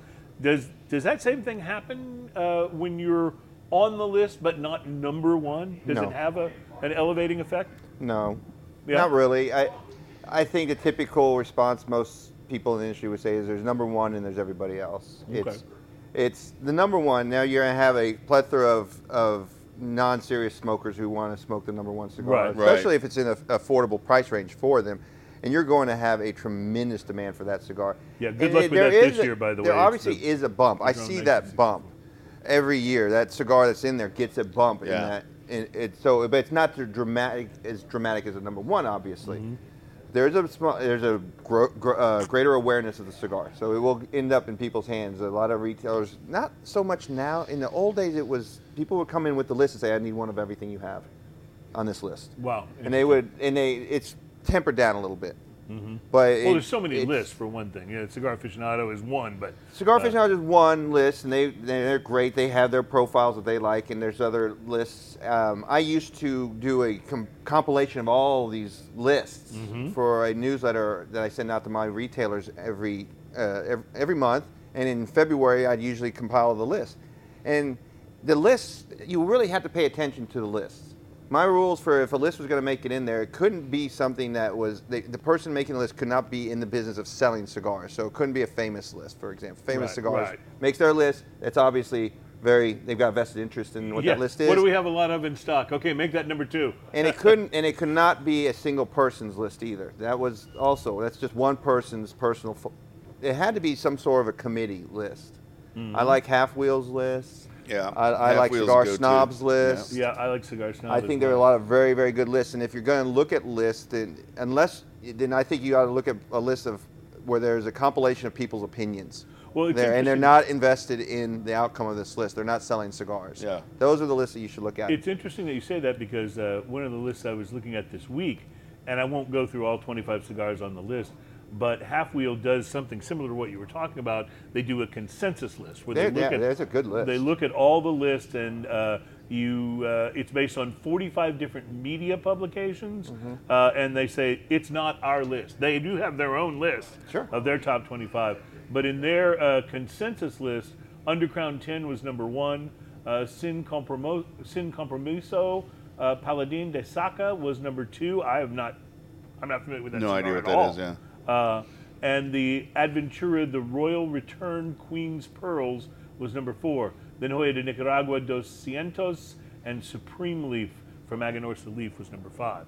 So uh, it's a very interesting list because already in the top five, there's, I've had one of those. One. Yeah. So it's it's and, and, and I try a lot of cigars. So uh, so that's an interesting list, and supposedly that was compiled from, you know, putting all these lists together. You know, my only question would be, what are all these lists? If Right, they're if they're right. individual single persons making you know sp- espouse you know spouting off about their opinion, or if it if it's a list from a vested interest company who sells cigars, and, So and that's those to me should be disqualified. Right. I don't know. I do like the list overall. I think Half Wheel does a very good job of compiling information and making sense of it, and then sharing that to the consumers. So here's what they say about their consensus list qualifications. Oh, for Half Wheel. yes. Uh, number one, any list created by a media member published on a media website is eligible so long as that author or publication has reviewed at least one cigar in 2021. Any Hmm. list created by someone who works for a cigar company or a cigar retailer is excluded. They allowed for lists created by employees of cigar stores, but excluded the lists that were clearly uh, made by cigar retailers. It's sort of an honor system, they say. They don't verify where people are not employed, but it does exclude some lists. Honorable mentions were largely excluded unless the list was largely made up of honorable mentions. No user voted or user driven lists were used. The publication must meaningfully exist on a platform other than just Facebook or Instagram, and it had to be published by the 21st of January. So that was their. Uh, Have you That ever? sounds fair. Have you ever uh, woken up in the morning after the dew has hit, and there's a field where they've had hay freshly cut? Mm-hmm. That's what this cigar is right now. It just has that fresh cut, wonderful hay kind of. But it's not like the, the- the- air. it's not like Again, the that's the funky- Fonseca you're speaking Yeah. about. yeah, it's not like the funky barnyard hay though. It's it's No, uh, it's that's not a different. And, and I got a little barnyard on a, uh pre-light sniff, which was also nice. But this really, really has that beautiful. Uh, I want to use the word outdoorsy, but that's not the right word. It's it's very much that early in the morning, dew, sun's just hitting it kind of thing. It's really really nice. very nice. I like it. I feel like I'm selling Um, coffee. So I know you, you mentioned that you don't smoke the same cigar more than once a day, uh, and and you um, you talked about there being a world of cigars out there. In in the lineup of what you represent, do you have one though that's your sort of like favorite? Of, I have a few. Yeah. I have a few go-to cigars. As I said, the Vegas Cubanas is one of my go-to morning cigars. Uh, that I also absolutely love the La Galera, Connecticut. Then uh, on the when you get to the stronger, you know, the middle, you can never go wrong with the Flor de las Antillas. Yeah. But I Such also absolutely, and I'm not usually a big, I'm not, I'm not a big Toro fan. I like smaller ring gauges, but the JJ series, Don Pepin Garcia, JJ series white label, Mm-hmm. is fantastic. It is still one of my top three cigars from them. Uh, and then uh, past that point, I, I absolutely love the Judge in the Corona Gorda or the Toro Fino, which is actually a real Toro. That's a 6x52, Mm-hmm. but we call it a Toro Fino. Uh, show number 267. Jason Polar is our guest. We'll be right back.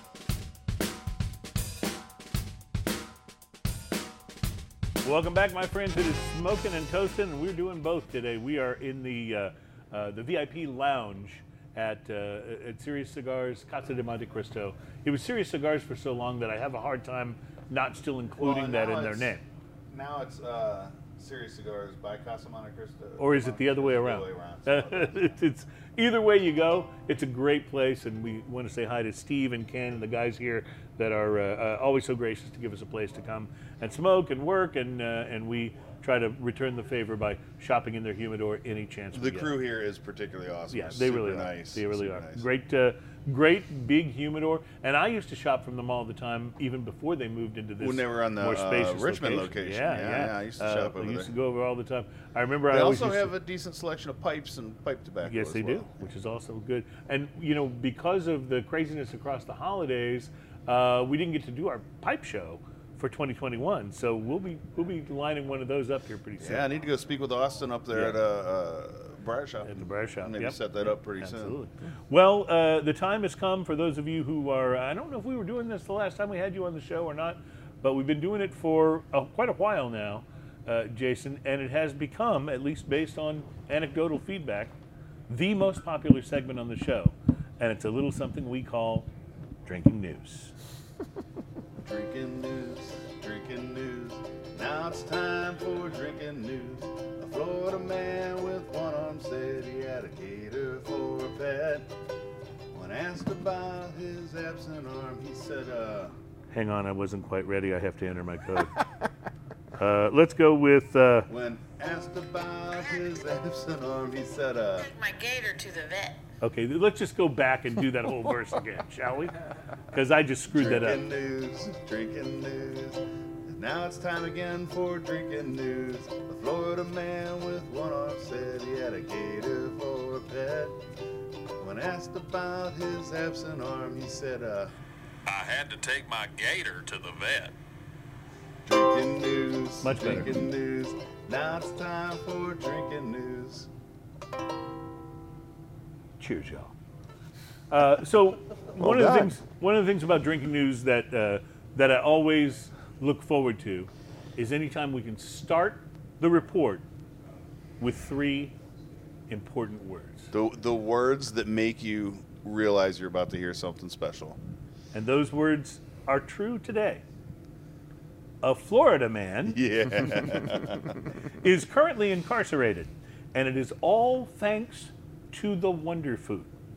The That's right. Wonder- That's right, my friends. Soylent Green? The state of Florida, as well as all of us who live everywhere else in the world, can now thank bacon for putting another drunk a hole behind bars. Oh, Yep. Martin Jose Bacon did Alvarez. this. I, Bacon does a lot. I didn't It- know that it was is there also anything law it enforcement. Give it a badge. That's that's a ripoff from The Simpsons when Homer Simpson says, "Beer." Is there anything it can't do? Martin Jose Alvarez was arrested last week in Florida for allegedly causing a disturbance at a Cape Coral Waffle House.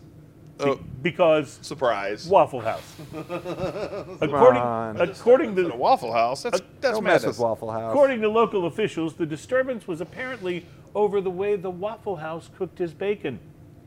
Now, all of us know, or should know, that the proper way to cook bacon, and I'm not talking about the thick, you know, slab bacon like they serve at B&B Butchers and other fine steakhouses and dining establishments. So I'm talking regular thin sliced bacon. And the proper way to cook it is as crispy as possible without burning it, or if I'm going to be completely honest, burning it just a little uh, to get that that just little tiny bit slight char. that makes it so good. But you have to understand, your chances of getting it cooked just right, just crispy enough, at a Waffle House, are about as high as the chances of Cardi B speaking in complete grammatically correct sentences. Or it could, you know, it could happen. Just like Budweiser could make a delicious, well-crafted beer. It's just, as the British would say, not bloody likely. Uh, it's a Waffle House. For Right, right. So, all of that said, authorities in Florida have not confirmed the crispness or lack thereof of the bacon in question. But according to television reports, it has been confirmed that Alvarez yelled, You better cook the effing bacon right, before starting to shout racial slurs at the Waffle House workers and resisting officers until they threatened him with That's taser. that's how you know you're going to get your food in the best way possible Yeah. when you start yelling at Yeah. the people making it. Yeah, and- especially racial slurs. And No I'm- Waffle House people, employees have enough to worry about. oh I was yeah, just- man, I was they're, just they're about to working say. hard. Like Give 'em a I, break. I was just about to say, I may have uh, bagged on Waffle House a little here, but don't bag on the Waffle House employees. no, come on, like They're those wonderful. people, They're doing those it, yeah. people are doing like six things at once, and I don't even know how you keep track of all that when they just start yelling stuff out. Oh, I I love, know. I love that part. yeah, Yeah. I mean, it's, it's, it's the fun part, right? But no, yeah, uh, w- w- Waffle House employees, we stand in solidarity with you. Yes, and yes, we yes. tip. So, just for giggles, Mm-hmm. and I'll wrap this up uh, in just a moment. But just for giggles, uh, one year for Valentine's Day, Waffle House did a, um, a Valentine's dinner.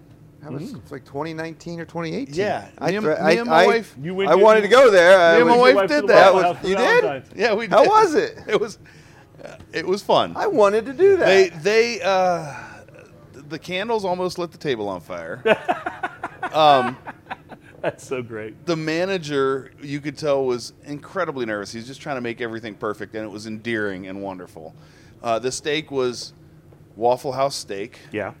So let's just You leave get, that you there. get what you get, right? it's a Waffle House, Waffle not a House. steakhouse. They make waffles. Just like you don't expect to get great waffles at a steakhouse. Um, But Exactly. but let me just tell you, the whole experience was a blast. We enjoyed it, uh, and it was fun to do something. Um, I, I, I hate to use the term lowbrow, but it was fun to do something a little off the beaten path for, for Valentine's Day. Yeah, I love that. And uh, and we had a blast with it. We did that, and then uh, and then went out and had drinks, and and it was a it was a fun. I love it. That- night, that's yeah. a great idea. See, I think that's very creative. Uh, the suspect, Alvarez, who is 28 years old, is facing charges of disorderly intoxication, go figure, uh, resisting an officer, and simple assault, according to television reports. Uh, and he's currently, currently held at the Lee County Jail. So, in celebration of the fact that one of the greatest foods on earth played a role in getting a racist bastard put behind bars, I've written a poem in honor of the wonder food, and I'd like to share it with you now, if I can. Can I can I uh, offer you some Please- background please music? do. for your- Please I do. Underscore your Some, poem. some, some bacon poetry music. There once was a Florida man who liked bacon crisp fried in a pan. His Waffle House protest and resisting arrest have now landed his racist ass to the can. Hey, would you look at that? I'm a poet and I didn't even know it. Drinking news. That's awesome. Drinking news. That's time for drinking news. And you got a limerick in there too. Cheers, y'all. I'm just a firm believer that anytime you can work in a limerick, you should. Yeah. Absolutely. You absolutely should. If So- you have the opportunity, it should be. That would have been a very different limerick if it had happened in Nantucket instead of Florida. you know, I almost opened it that way just because of what that always uh, what that always means. But uh, uh, there was a young woman from Venus and all of that. Um, so, uh, so wow, I'm uh, I'm uh, very actually really pleasantly surprised at how much I'm enjoying this cigar. The sweetness now that I tipped this off, uh, took the tip off of it has tamped down, but it's just the tiniest bit of it there to kind of keep things interesting. Uh, and the rest, of, I mean, look how perfect that. I burn haven't had that particular cigar, uh, and I hope to try that soon. There's a few sweet tip cigars on the market that are quite Mm-hmm. nice, uh, and that's the key is to have a real cigar that happens to have a sweet Right. tip, not having an infused cigar, because that to me, I mean, that's like uh, when people light patchouli in a room, like that, that will run me right out. Uh, well, now I will say though, uh, there there are some of the Drew Estate acids that I find when I'm in the mood for that I can really enjoy the Kuba Kuba. The Kuba Kuba, the dirt. the, uh, the and the uh, The natural one? line. The uh, I, I call it Long Island iced tea, but it's something else. Uh, sweet infusion tea or something like that. Is, haven't is also A, a very good one. But I have to be in the mood for that. It's not my. i i- it's it's kind of like. Uh, uh, I don't know. It's kind of like some desserts. Like they're really good, but you got to be in the mood for them. It's Yeah, not your. it's not your go-to. It's not Girl Scout cookies, which you can eat anytime and pair with delicious beers, uh, uh, just freely. And we encourage you, by the way, to. to So do what that. do you think about the cigar? The aspect, if you were to smoke that without a sweet tip, how would it smoke? Well, for you? I, I, I think first of all that it, it's smoking so beautifully, and it's got Yeah, a really that's, nice. that's burning like a laser there. It's got a really nice balance of flavors to it. I mean, apart from the sweetness, uh, it's got a little bit of uh, toastiness to it, some nutty vibes, and a real sort of uh, sort of basic earth uh, note to it that I- I, think is really enjoyable. And it's got, in addition to the sort of on the lip sweetness of the tip, it's got that kind of rich Maduro sweetness to the tobacco too, which is uh, that cigar which came really out in well. 2020, just as the pandemic was hitting us. It came out in the spring of 2020, and it's uh, it's the it's the sister or brother to the Connecticut version, which has been around forever. Right, and, it's and that's extremely popular, yeah, very popular. So a lot of those cigars. What's cigars. the Connecticut version called? Is it the same? It's a Rough Rider. Okay, It's gotcha. Rough Rider Connecticut. It comes in a few different sizes. This the Maduro has four sizes. The Connecticut has seven sizes. Yeah, okay. It's been very very popular for many years. I think this Maduro will probably expand in sizes soon too. But the Connecticut is super clean. I've cut I've mm-hmm. cut it off with no flavor and just smoked it as a mm-hmm. regular cigar. No sweetness. I mean, no cut off the sweetness, and it smokes very very light and very very clean. So as a person who would just like to try cigars out and who doesn't want to be overpowered or or, or have anything that, that will leave a, a really strong taste in their mouth, for example, I think that Connecticut is the way to go. You'll have a sweetness if you want it, but again, you could clip past it, Yeah. smoke it. It's very clean, very soft, very light cigar.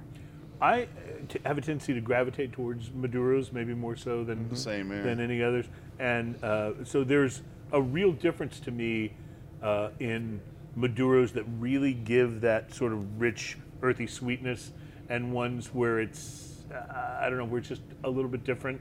Um, I realize Maduro is a there's a process of curing, but I like not to think about curing when I'm in in the flavor. You know what I mean? I don't want to think about it that way. I just want to get the richness that uh, that seems to, go, Good to wrap, come from that. good wrapper leaf. That's a good Maduro wrapper leaf will tend to be on the lighter side because of its Right. extra time in the in the fermentation alone. It will also bring out more of the natural sweetness in it. What so many Maduros in the market now are is that you have a maybe a beautiful, tasty Maduro wrapper leaf, but you can't tell because it's overpowered by the filler leaf. Right. Again, when you go back to the Ligeros and things, I think that was another byproduct of the '90s Yes, overpowering trying to be the strong guest. the strongest the- cigars. Maybe I said this to you uh, last time we were on the pho- on the call or the show. My father said in the 80s and early 90s, 95 or so percent of the American market cigars were three wrappers: Connecticut, Candela, and Maduro. And Maduro was sweet and light. That's what it was. That's what a real Maduro smoke was for so many decades before that. And then, within a few years, suddenly dark means strong came out. And I think it was from harshness and bad cigars being rushed to the market. And dark that's not cigars. totally true either. It's, It's no, like a- not true at a all. Maduro doesn't necessarily mean it's going to be a strong cigar. Just Correct, means yeah. The have La Galera Maduro, the the La Galera, not the Rough Rider Maduro. The La Galera Maduro is a good example. It is a medium to medium plus bodied and strength cigar, but you can really taste that nice sweetness. It's malty and creamy on the up front side. It has a, as you retrohale, you get the uh, the sweetness in the back of the throat. Nice. I- Retrohale, I think, is a very important part of cigars. of the smoking, cigar yeah. experience. Yeah, absolutely. A, manu- And- a manufacturer explained that to me. Luckily, when I was very early in the business, I had Yeah. not. I'd smoked cigars for a long time, but I didn't retrohale. And he said, "You're leaving probably 80 to 90 percent of the flavor on the table when you don't retrohale the cigar. Right. It, it really does enhance your experience." So, Ian, if there's people that don't understand, explain exactly how retrohale works. So the retrohale, and you could do this when you're drinking whiskey. By the way, there's there's Mm-hmm. a retrohale to whiskey. Anything strong on the palate does that. But a retrohale with a cigar is when you take a puff and generally hold it in your mouth, and then you gently express it from your nose. And this is not the same, by the way, as inhaling. No, do not Yeah. inhale a cigar. You'll be very sad, Yes, and you will cough a lot and and quite Ruin your frankly, You might get sick. Yeah. Yeah, Yes. yeah. It's it's not a pleasant cigar. No, experience, no, there's for sure. don't inhale cigars, but uh, but you really like if you if you do that and you get used to it. Now, some cigars, especially on very strong cigars, it can have a little burning uh, effect on the nose, a little bit Mm-hmm. of too spicy, you know, like hot mustard does in the back of your Right, exactly. sinuses, you know. Exactly the way. Um, uh, or or uh, horseradish has that same effect, but um, but on uh, on most cigars that that retrohale unleashes well, on all cigars, the retrohale unleashes so much of the flavor, and and enhances the whole thing. The whole it's like putting a little drop of water in your whiskey.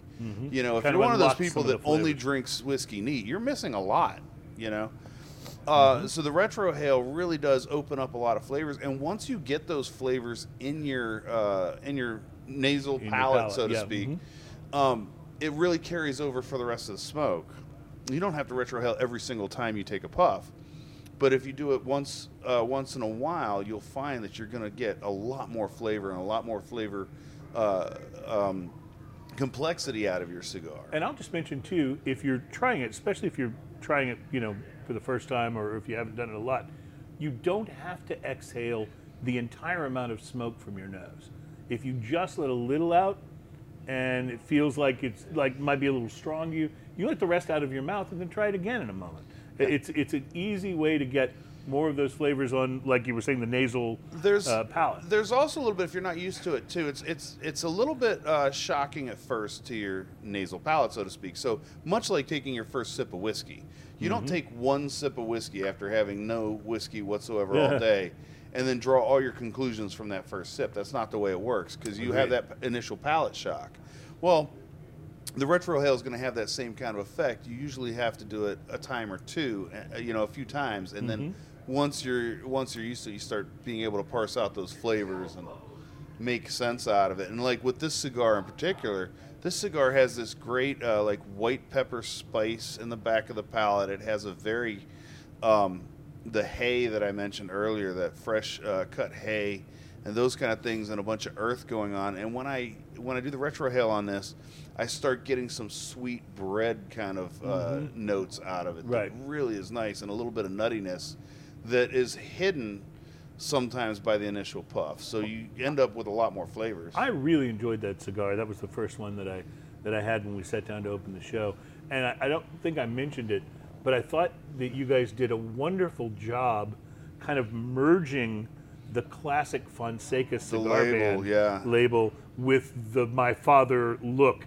I mean, it really does look like both, mm-hmm. as opposed to looking like sort of a hodgepodge. It, it like really works. All of their artwork is done internally. They have a wonderful guy in the office who does that work for them, and he and all the artwork on the My Father boxes and bands comes from, fr- comes The- from his the- desk, and it, he does a The marvelous My Father job. labels are classy.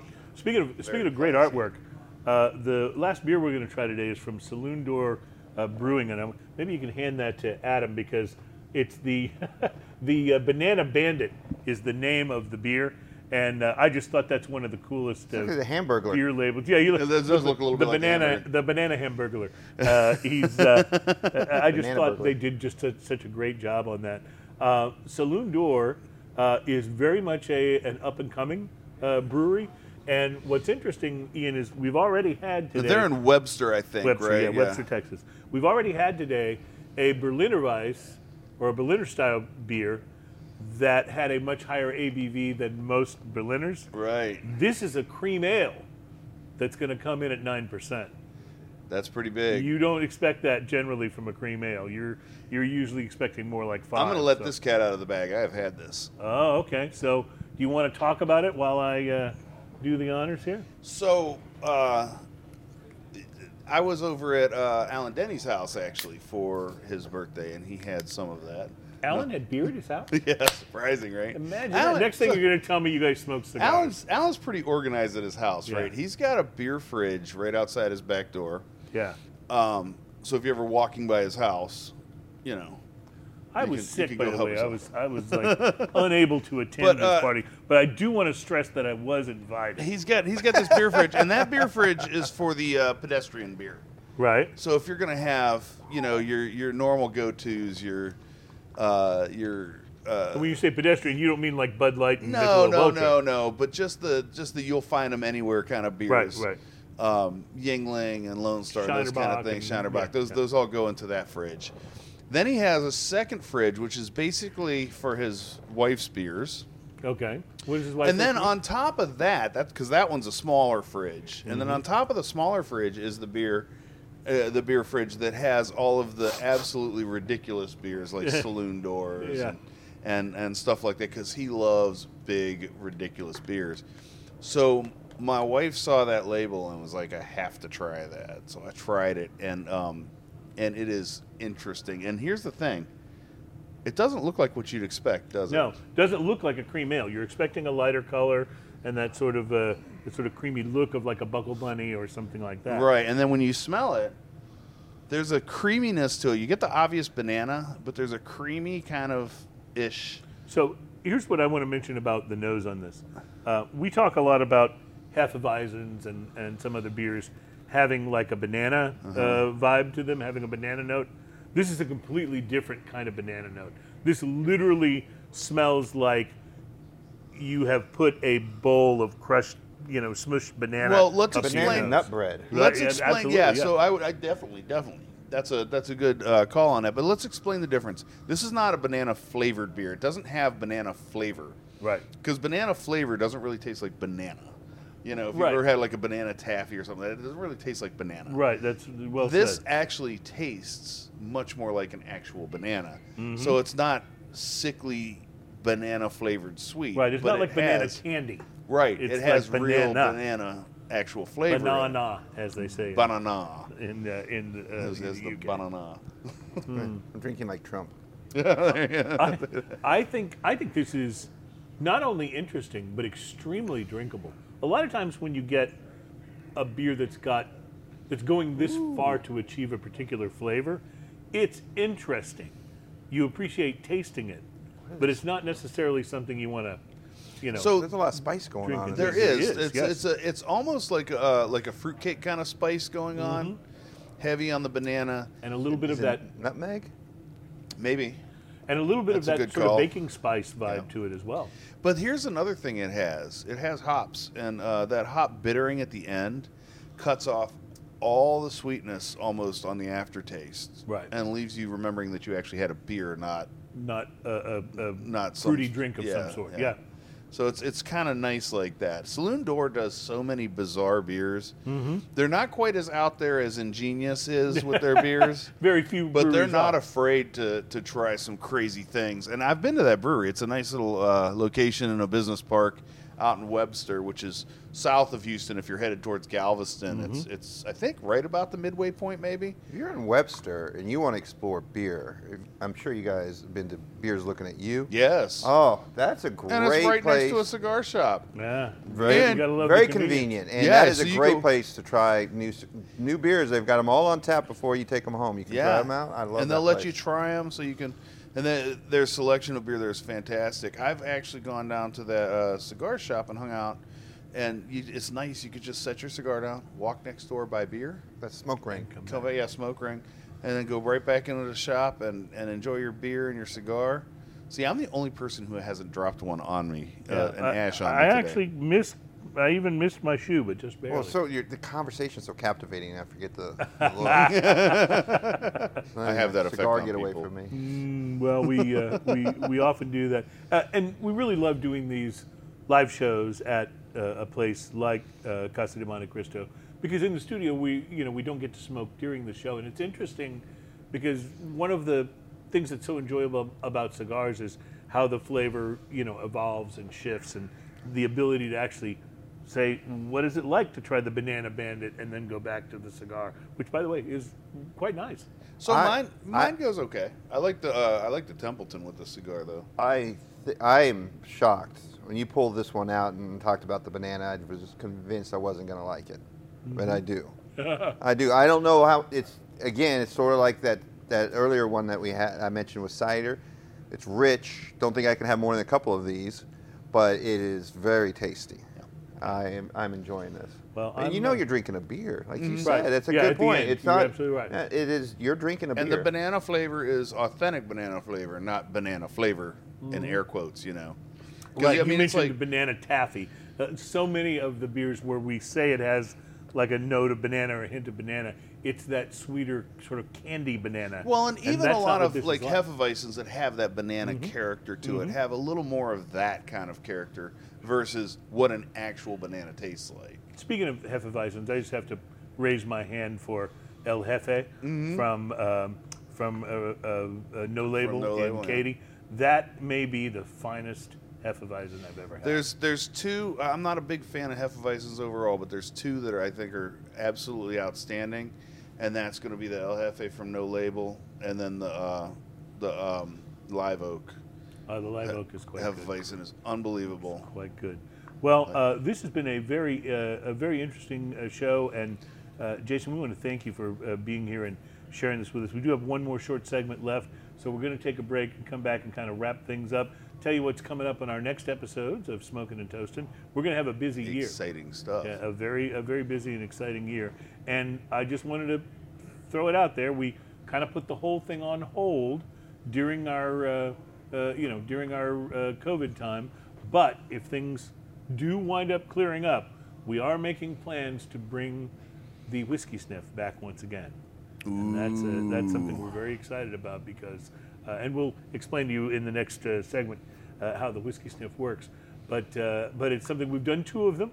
They've been a great deal of fun. Everybody seemed to really enjoy them, and so we want to expand it, maybe make it a little bigger, and bring it back. We're hoping in the fall. So we'll I'm tell you about that. excited. Tell you about Super that exciting. coming up. It's smoking and toasting. We'll be right back, and uh, thanks for joining us for show number two sixty seven.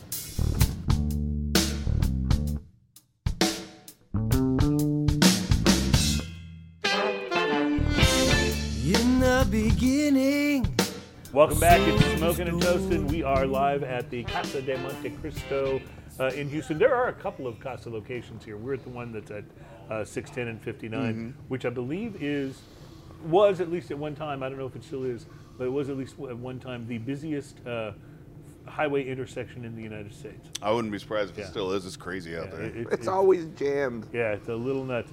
And uh, uh, they they continue to work on it and expand it, and yet for some reason no one seems to have suggested having more than one exit lane from 59 to 610 if you're going north. I don't understand that. It's always packed slow. Why don't they make an extra lane?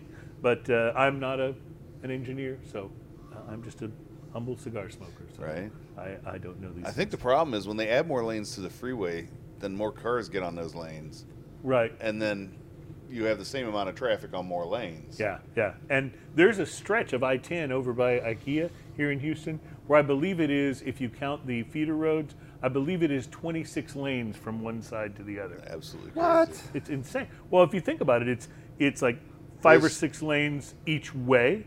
There's, There's multiple HOV three lanes. To four lanes on the feeder. Yeah, and right, On each right. side. Yeah, and so by the Oh, time you wow, add it up, it's crazy. It's crazy. And There's also I read a, I read a down there. stat and uh, I don't remember where I read it, so uh, don't don't nail me on this. But when they expanded I-10 all the way out through Katy, they actually added 10 minutes to the drive. I think that's probably true. But think about if they hadn't. Think about if they hadn't done that. Like, like not to bag on our next door neighbors in Austin, but there's a city where they did not do the planning and they did not add the extra lanes, and Austin traffic is worse going home in the afternoon than Houston traffic. yeah, is. but the, the Yes. difference. Thank you for saying That's that. It true. is. That's true. It but is the difference, at least on 35. But the difference is, if you're stuck in traffic hour in Austin, it's an hour. In because Austin isn't that wide. in Yeah. Houston, traffic starts at about 3:45 in the afternoon Yeah. and doesn't give up until like 6:30. Well, I will just say this: It's if, crazy. if you live in Austin, there's so many great breweries there. There's so many great brew pubs. You know, just go hang pull out over. at one of them for a Pull little over. while and wait for traffic. I to was die in down. Austin. Or uh, barbecue. I was Or in barbecue. Austin uh, the last time, and I decided, you know what, I'm gonna uh, stop and get my truck wash. Truck wash at this little place, and they had free beer from the brewery right across from it. Like you just walk in and you're, and you're getting your truck washed, and you serve yourself a free beer. I love or three. I think That- that, that that's is a thing that, business that- plan. that- I, lo- I go through there on my way south regularly, and I have to try to time it. And if I don't time it right, thank God they have that tollway that comes around the side. Yeah, yeah. And you hop on that tollway, it's 80 miles per hour on the tollway, and at 85, and that's a stretch that that that part that comes south of Austin, it goes towards uh, Lockhart. Uh-huh. 85. I understand that's the only place in the United States that you can legally drive the 85 speed limit miles. is 85. Wow, 85. that's great.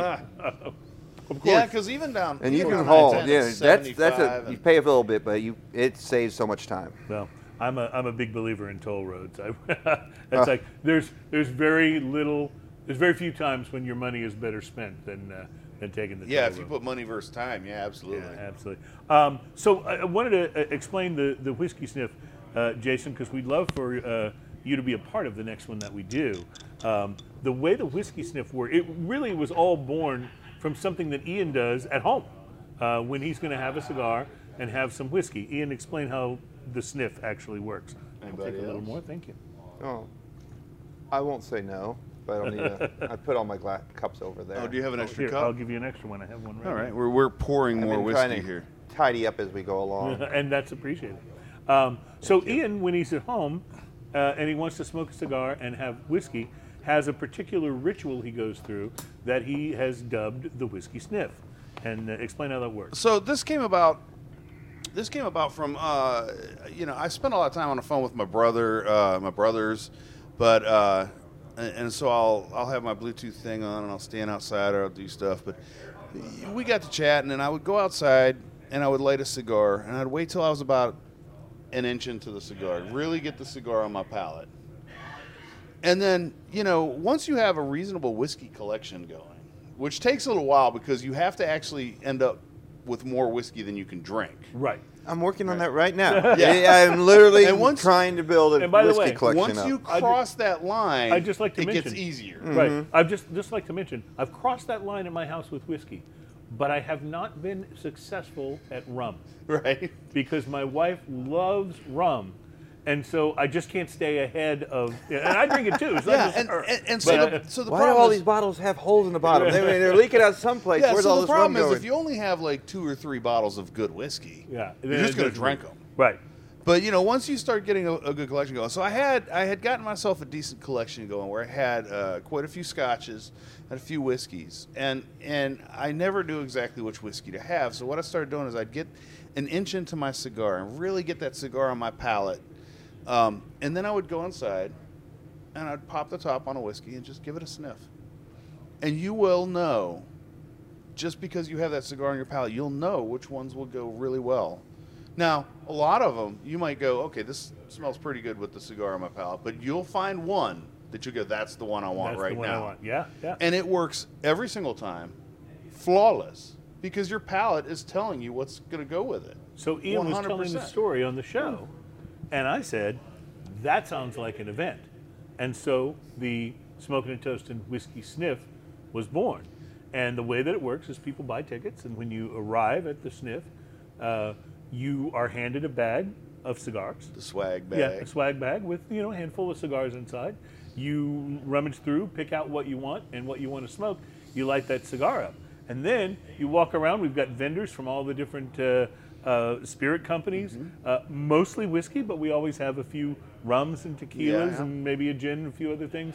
And the idea is once you've got that cigar on your palate, you go around and you sniff, and then you sample what you want to try with your cigar. And because it, there's so many there, you have the luxury of trying more than just Yeah. one. So they'll you can have a sample. you- they'll have yeah. a sample of those. You could just pick it up and put it to your nose, and go, "Wow, that really is going to work," or it's really not. and, then they'll pour you one in your in your glass. And I found it's hundred percent. yeah. Good to know. So that's the way the whiskey sniff One works, hundred percent. You know, I mean, if, if if that if that method doesn't work for you, then your nose is broken. Right. So we've or been, you have COVID. so we've been talking with Chris Hart and Alan Mm-hmm. Denny, who do the, uh, as far as we're concerned, the the greatest spirit event Yeah. that uh, that The Whiskey ever is. the Social is Whiskey Social. amazing. And uh, we're talking about teaming up with those guys to bring the sniff back whenever it is time. I want to mention, and we've uh, extended an invitation to Chris to come back on the show because they're also about to branch out And coming up a little later this year, they're going to be doing the first, and I'm so excited, agave social. That is going to be awesome. So it's going to be tequila and mezcal, Mezcal, and Sotol, sotol and yeah. uh, other uh, agave-based spirits, and I absolutely, give me so many flashbacks. absolutely can't wait. Um, Jason Polar is our special guest this week. Coming up next week, and we've tried to do this a couple of times, and his other uh, uh, his other duties have called him away. But we are confirmed that Trey Boring will be joining us on next week's show. Trey is so Trey fun. is not only is he a, a, a huge advocate and a, uh, um, a very active member of the Cigars for Warriors program, but he's also extremely knowledgeable as an attorney in the legal side of things. And so when we talk about all of the proposed regulations, what's going to happen, what's not likely to happen, Trey is great at clearing that up for us. Plus, he uh, just enjoys smoking and drinking with us. So we'll He will be a great guest. We'll be looking forward to having him back on. And then the following uh, Thursday, our uh, smoking and toasting wine expert Mark Burrell will join us on the show. That will be the show before Valentine's Day, so and he'll be bringing uh, wines that'll be great for your uh, So. Valentine's dinner and to uh, really impress your significant And other. by the way, they uh, they're getting booked up, and if they're not completely booked up for Valentine's Day at the Rainbow Lodge, yeah. uh, we looked at it and uh, like the earliest. You did a Valentine's Day there, didn't you? Well, we Or did. no, it was we did anniversary. after Valentine's Yeah, Day. yeah. Valentine's Day, but uh, we looked at it for this year, and uh, by the time we looked at it, the earliest available was like 9:45 Mm-hmm, already. So My wife and I have a tendency to do our Valentine's dinner not on Valentine's Day. Yeah, we- we- 'cause we it's generally do easier, that, too. Easier to find what you want, and and uh, then on Valentine's Day we'll just have something cool at home. Valentine's gonna be a Tuesday this year, right? Uh, think it's Monday, It's a actually. Monday. Yeah. Yeah. Oh, a Monday, It's a Monday. even It's a. Monday. It's the day after the Super Bowl, and it is uh, like somewhere. I forget. I don't think I have uh, um, St. Patrick's Day, uh, but it's not too terribly long from Valentine's Day to St. Patrick's They Patrick's still Day. doing the Super Bowl? believe it or Eh, not. Dallas, Cow- you know, from Dallas. I don't know. I, Yeah, thought, I haven't seen one in like 26 years, 27 Hey, years, listen, 28 years. I, I'm a Tampa Bay Buccaneers fan. Uh, I'm, a, I'm a Brady guy, so now they're out, and so I don't really care who wins. I'm going. I'm, now, I'm, now lost I'm rooting all for the- the Chiefs. I'm, I'm for the Chiefs the rest of the way. yeah, way. that's a tough one for me. Tough for me to root for the Chiefs. I'll probably root for whoever's playing the Chiefs. Chiefs used to be the Dallas. They used to be the Dallas Texans. Dallas Texans. That's true. So they have roots, the Hunts family, and I was actually born in Kansas City. Don't say that. You know, can we delete that part? Well, and of course Patrick Mahomes, the quarterback, was a, a Texas Tech product. So uh, Oh, there's yes. a lot of uh, a lot of Texas fans that will root for him, especially once the Cowboys get eliminated, which seems to happen a lot. Uh, and you know, uh, it- we live, of course, here in Houston, where our football team was eliminated from contention week three. Uh, so it's uh, it's just the way that I it do goes. appreciate that Dallas has decided to follow uh, to follow uh, Detroit in getting beat every year at Thanksgiving. Yeah, as it's well. a it's a Thanksgiving thing. Like, Oh, they're like, you know what? count on the they're Cow- not the count on the only. Cowboys. They're not the only club that can get beat every year at Thanksgiving. We're going to do that too. Uh, also coming up on the show in uh, in the weeks to come, uh, Peter Clifton, one of our uh, cocktail experts, will be back. to Ah, he's fun, yeah. Cocktails with it, and that'll be fun. And then uh, Jordan Davis with Heaven's Door, the Bob Dylan uh, Yeah. whiskey company, will be joining us, and uh, that is one of those. Not to be taken lightly. Yeah. Heaven's Door is fantastic. That's one of those celebrity whiskeys that really punches uh, above its uh, above its weight class. And and so the last time he was here, we got to sample some of their four hundred dollar a bottle whiskey. That? Amazing, yeah. As their ultra top end. Uh, and then uh, so many other things coming. It's going to be a uh, it's going to be a really good uh, winter and spring, I think, for smoking and toasting. So we're looking forward to it. In fact, we're we're booked so heavy with guests. it may be warm before we can do our pipe show. so we well, I'll go to do the talk to I'll go talk to them. We'll, we'll see if we can book that up pretty soon. That's okay. We'll be inside anyway. Uh, yeah, that'll that'll be fun. So, Jason, thank you so much. We love the lines that you represent, and that's it's always fun to have people on when we're already kind of fanboys of the product, you know, uh, and and that's the case with both La Galera and my father. These are just such quality cigar lines. Tell and the Garcias I love them. yeah, I will do yeah, that. Yeah, and he means that too. It's I not do. just a I do. token expression. He's uh, he's got genuine affection uh, for uh, for those guys. And uh, thank you. Please say hi to your brothers for us, and uh, and tell them we'd love to have them back on the show as well. And uh, and thank you again for uh, just you know, for being such a great ambassador for great products like this. Thank you for the invitation. Thank you for having me on. It's been wonderful talking to you guys. I, I love this industry. I love the companies I work for. I think it is just, we are in, we, I've been saying this for years. We're still enjoying the golden age of cigars. I think we really are. right.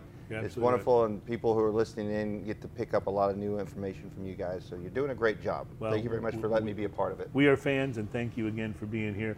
Uh, and thank you guys for hanging with us between uh, between the first episode and now 267 episodes of Smoking and No Toasted. one's stopping us yet. No one stopped us yet, which is another thing that that reviewer guy seemed to have a problem with, is that we said that.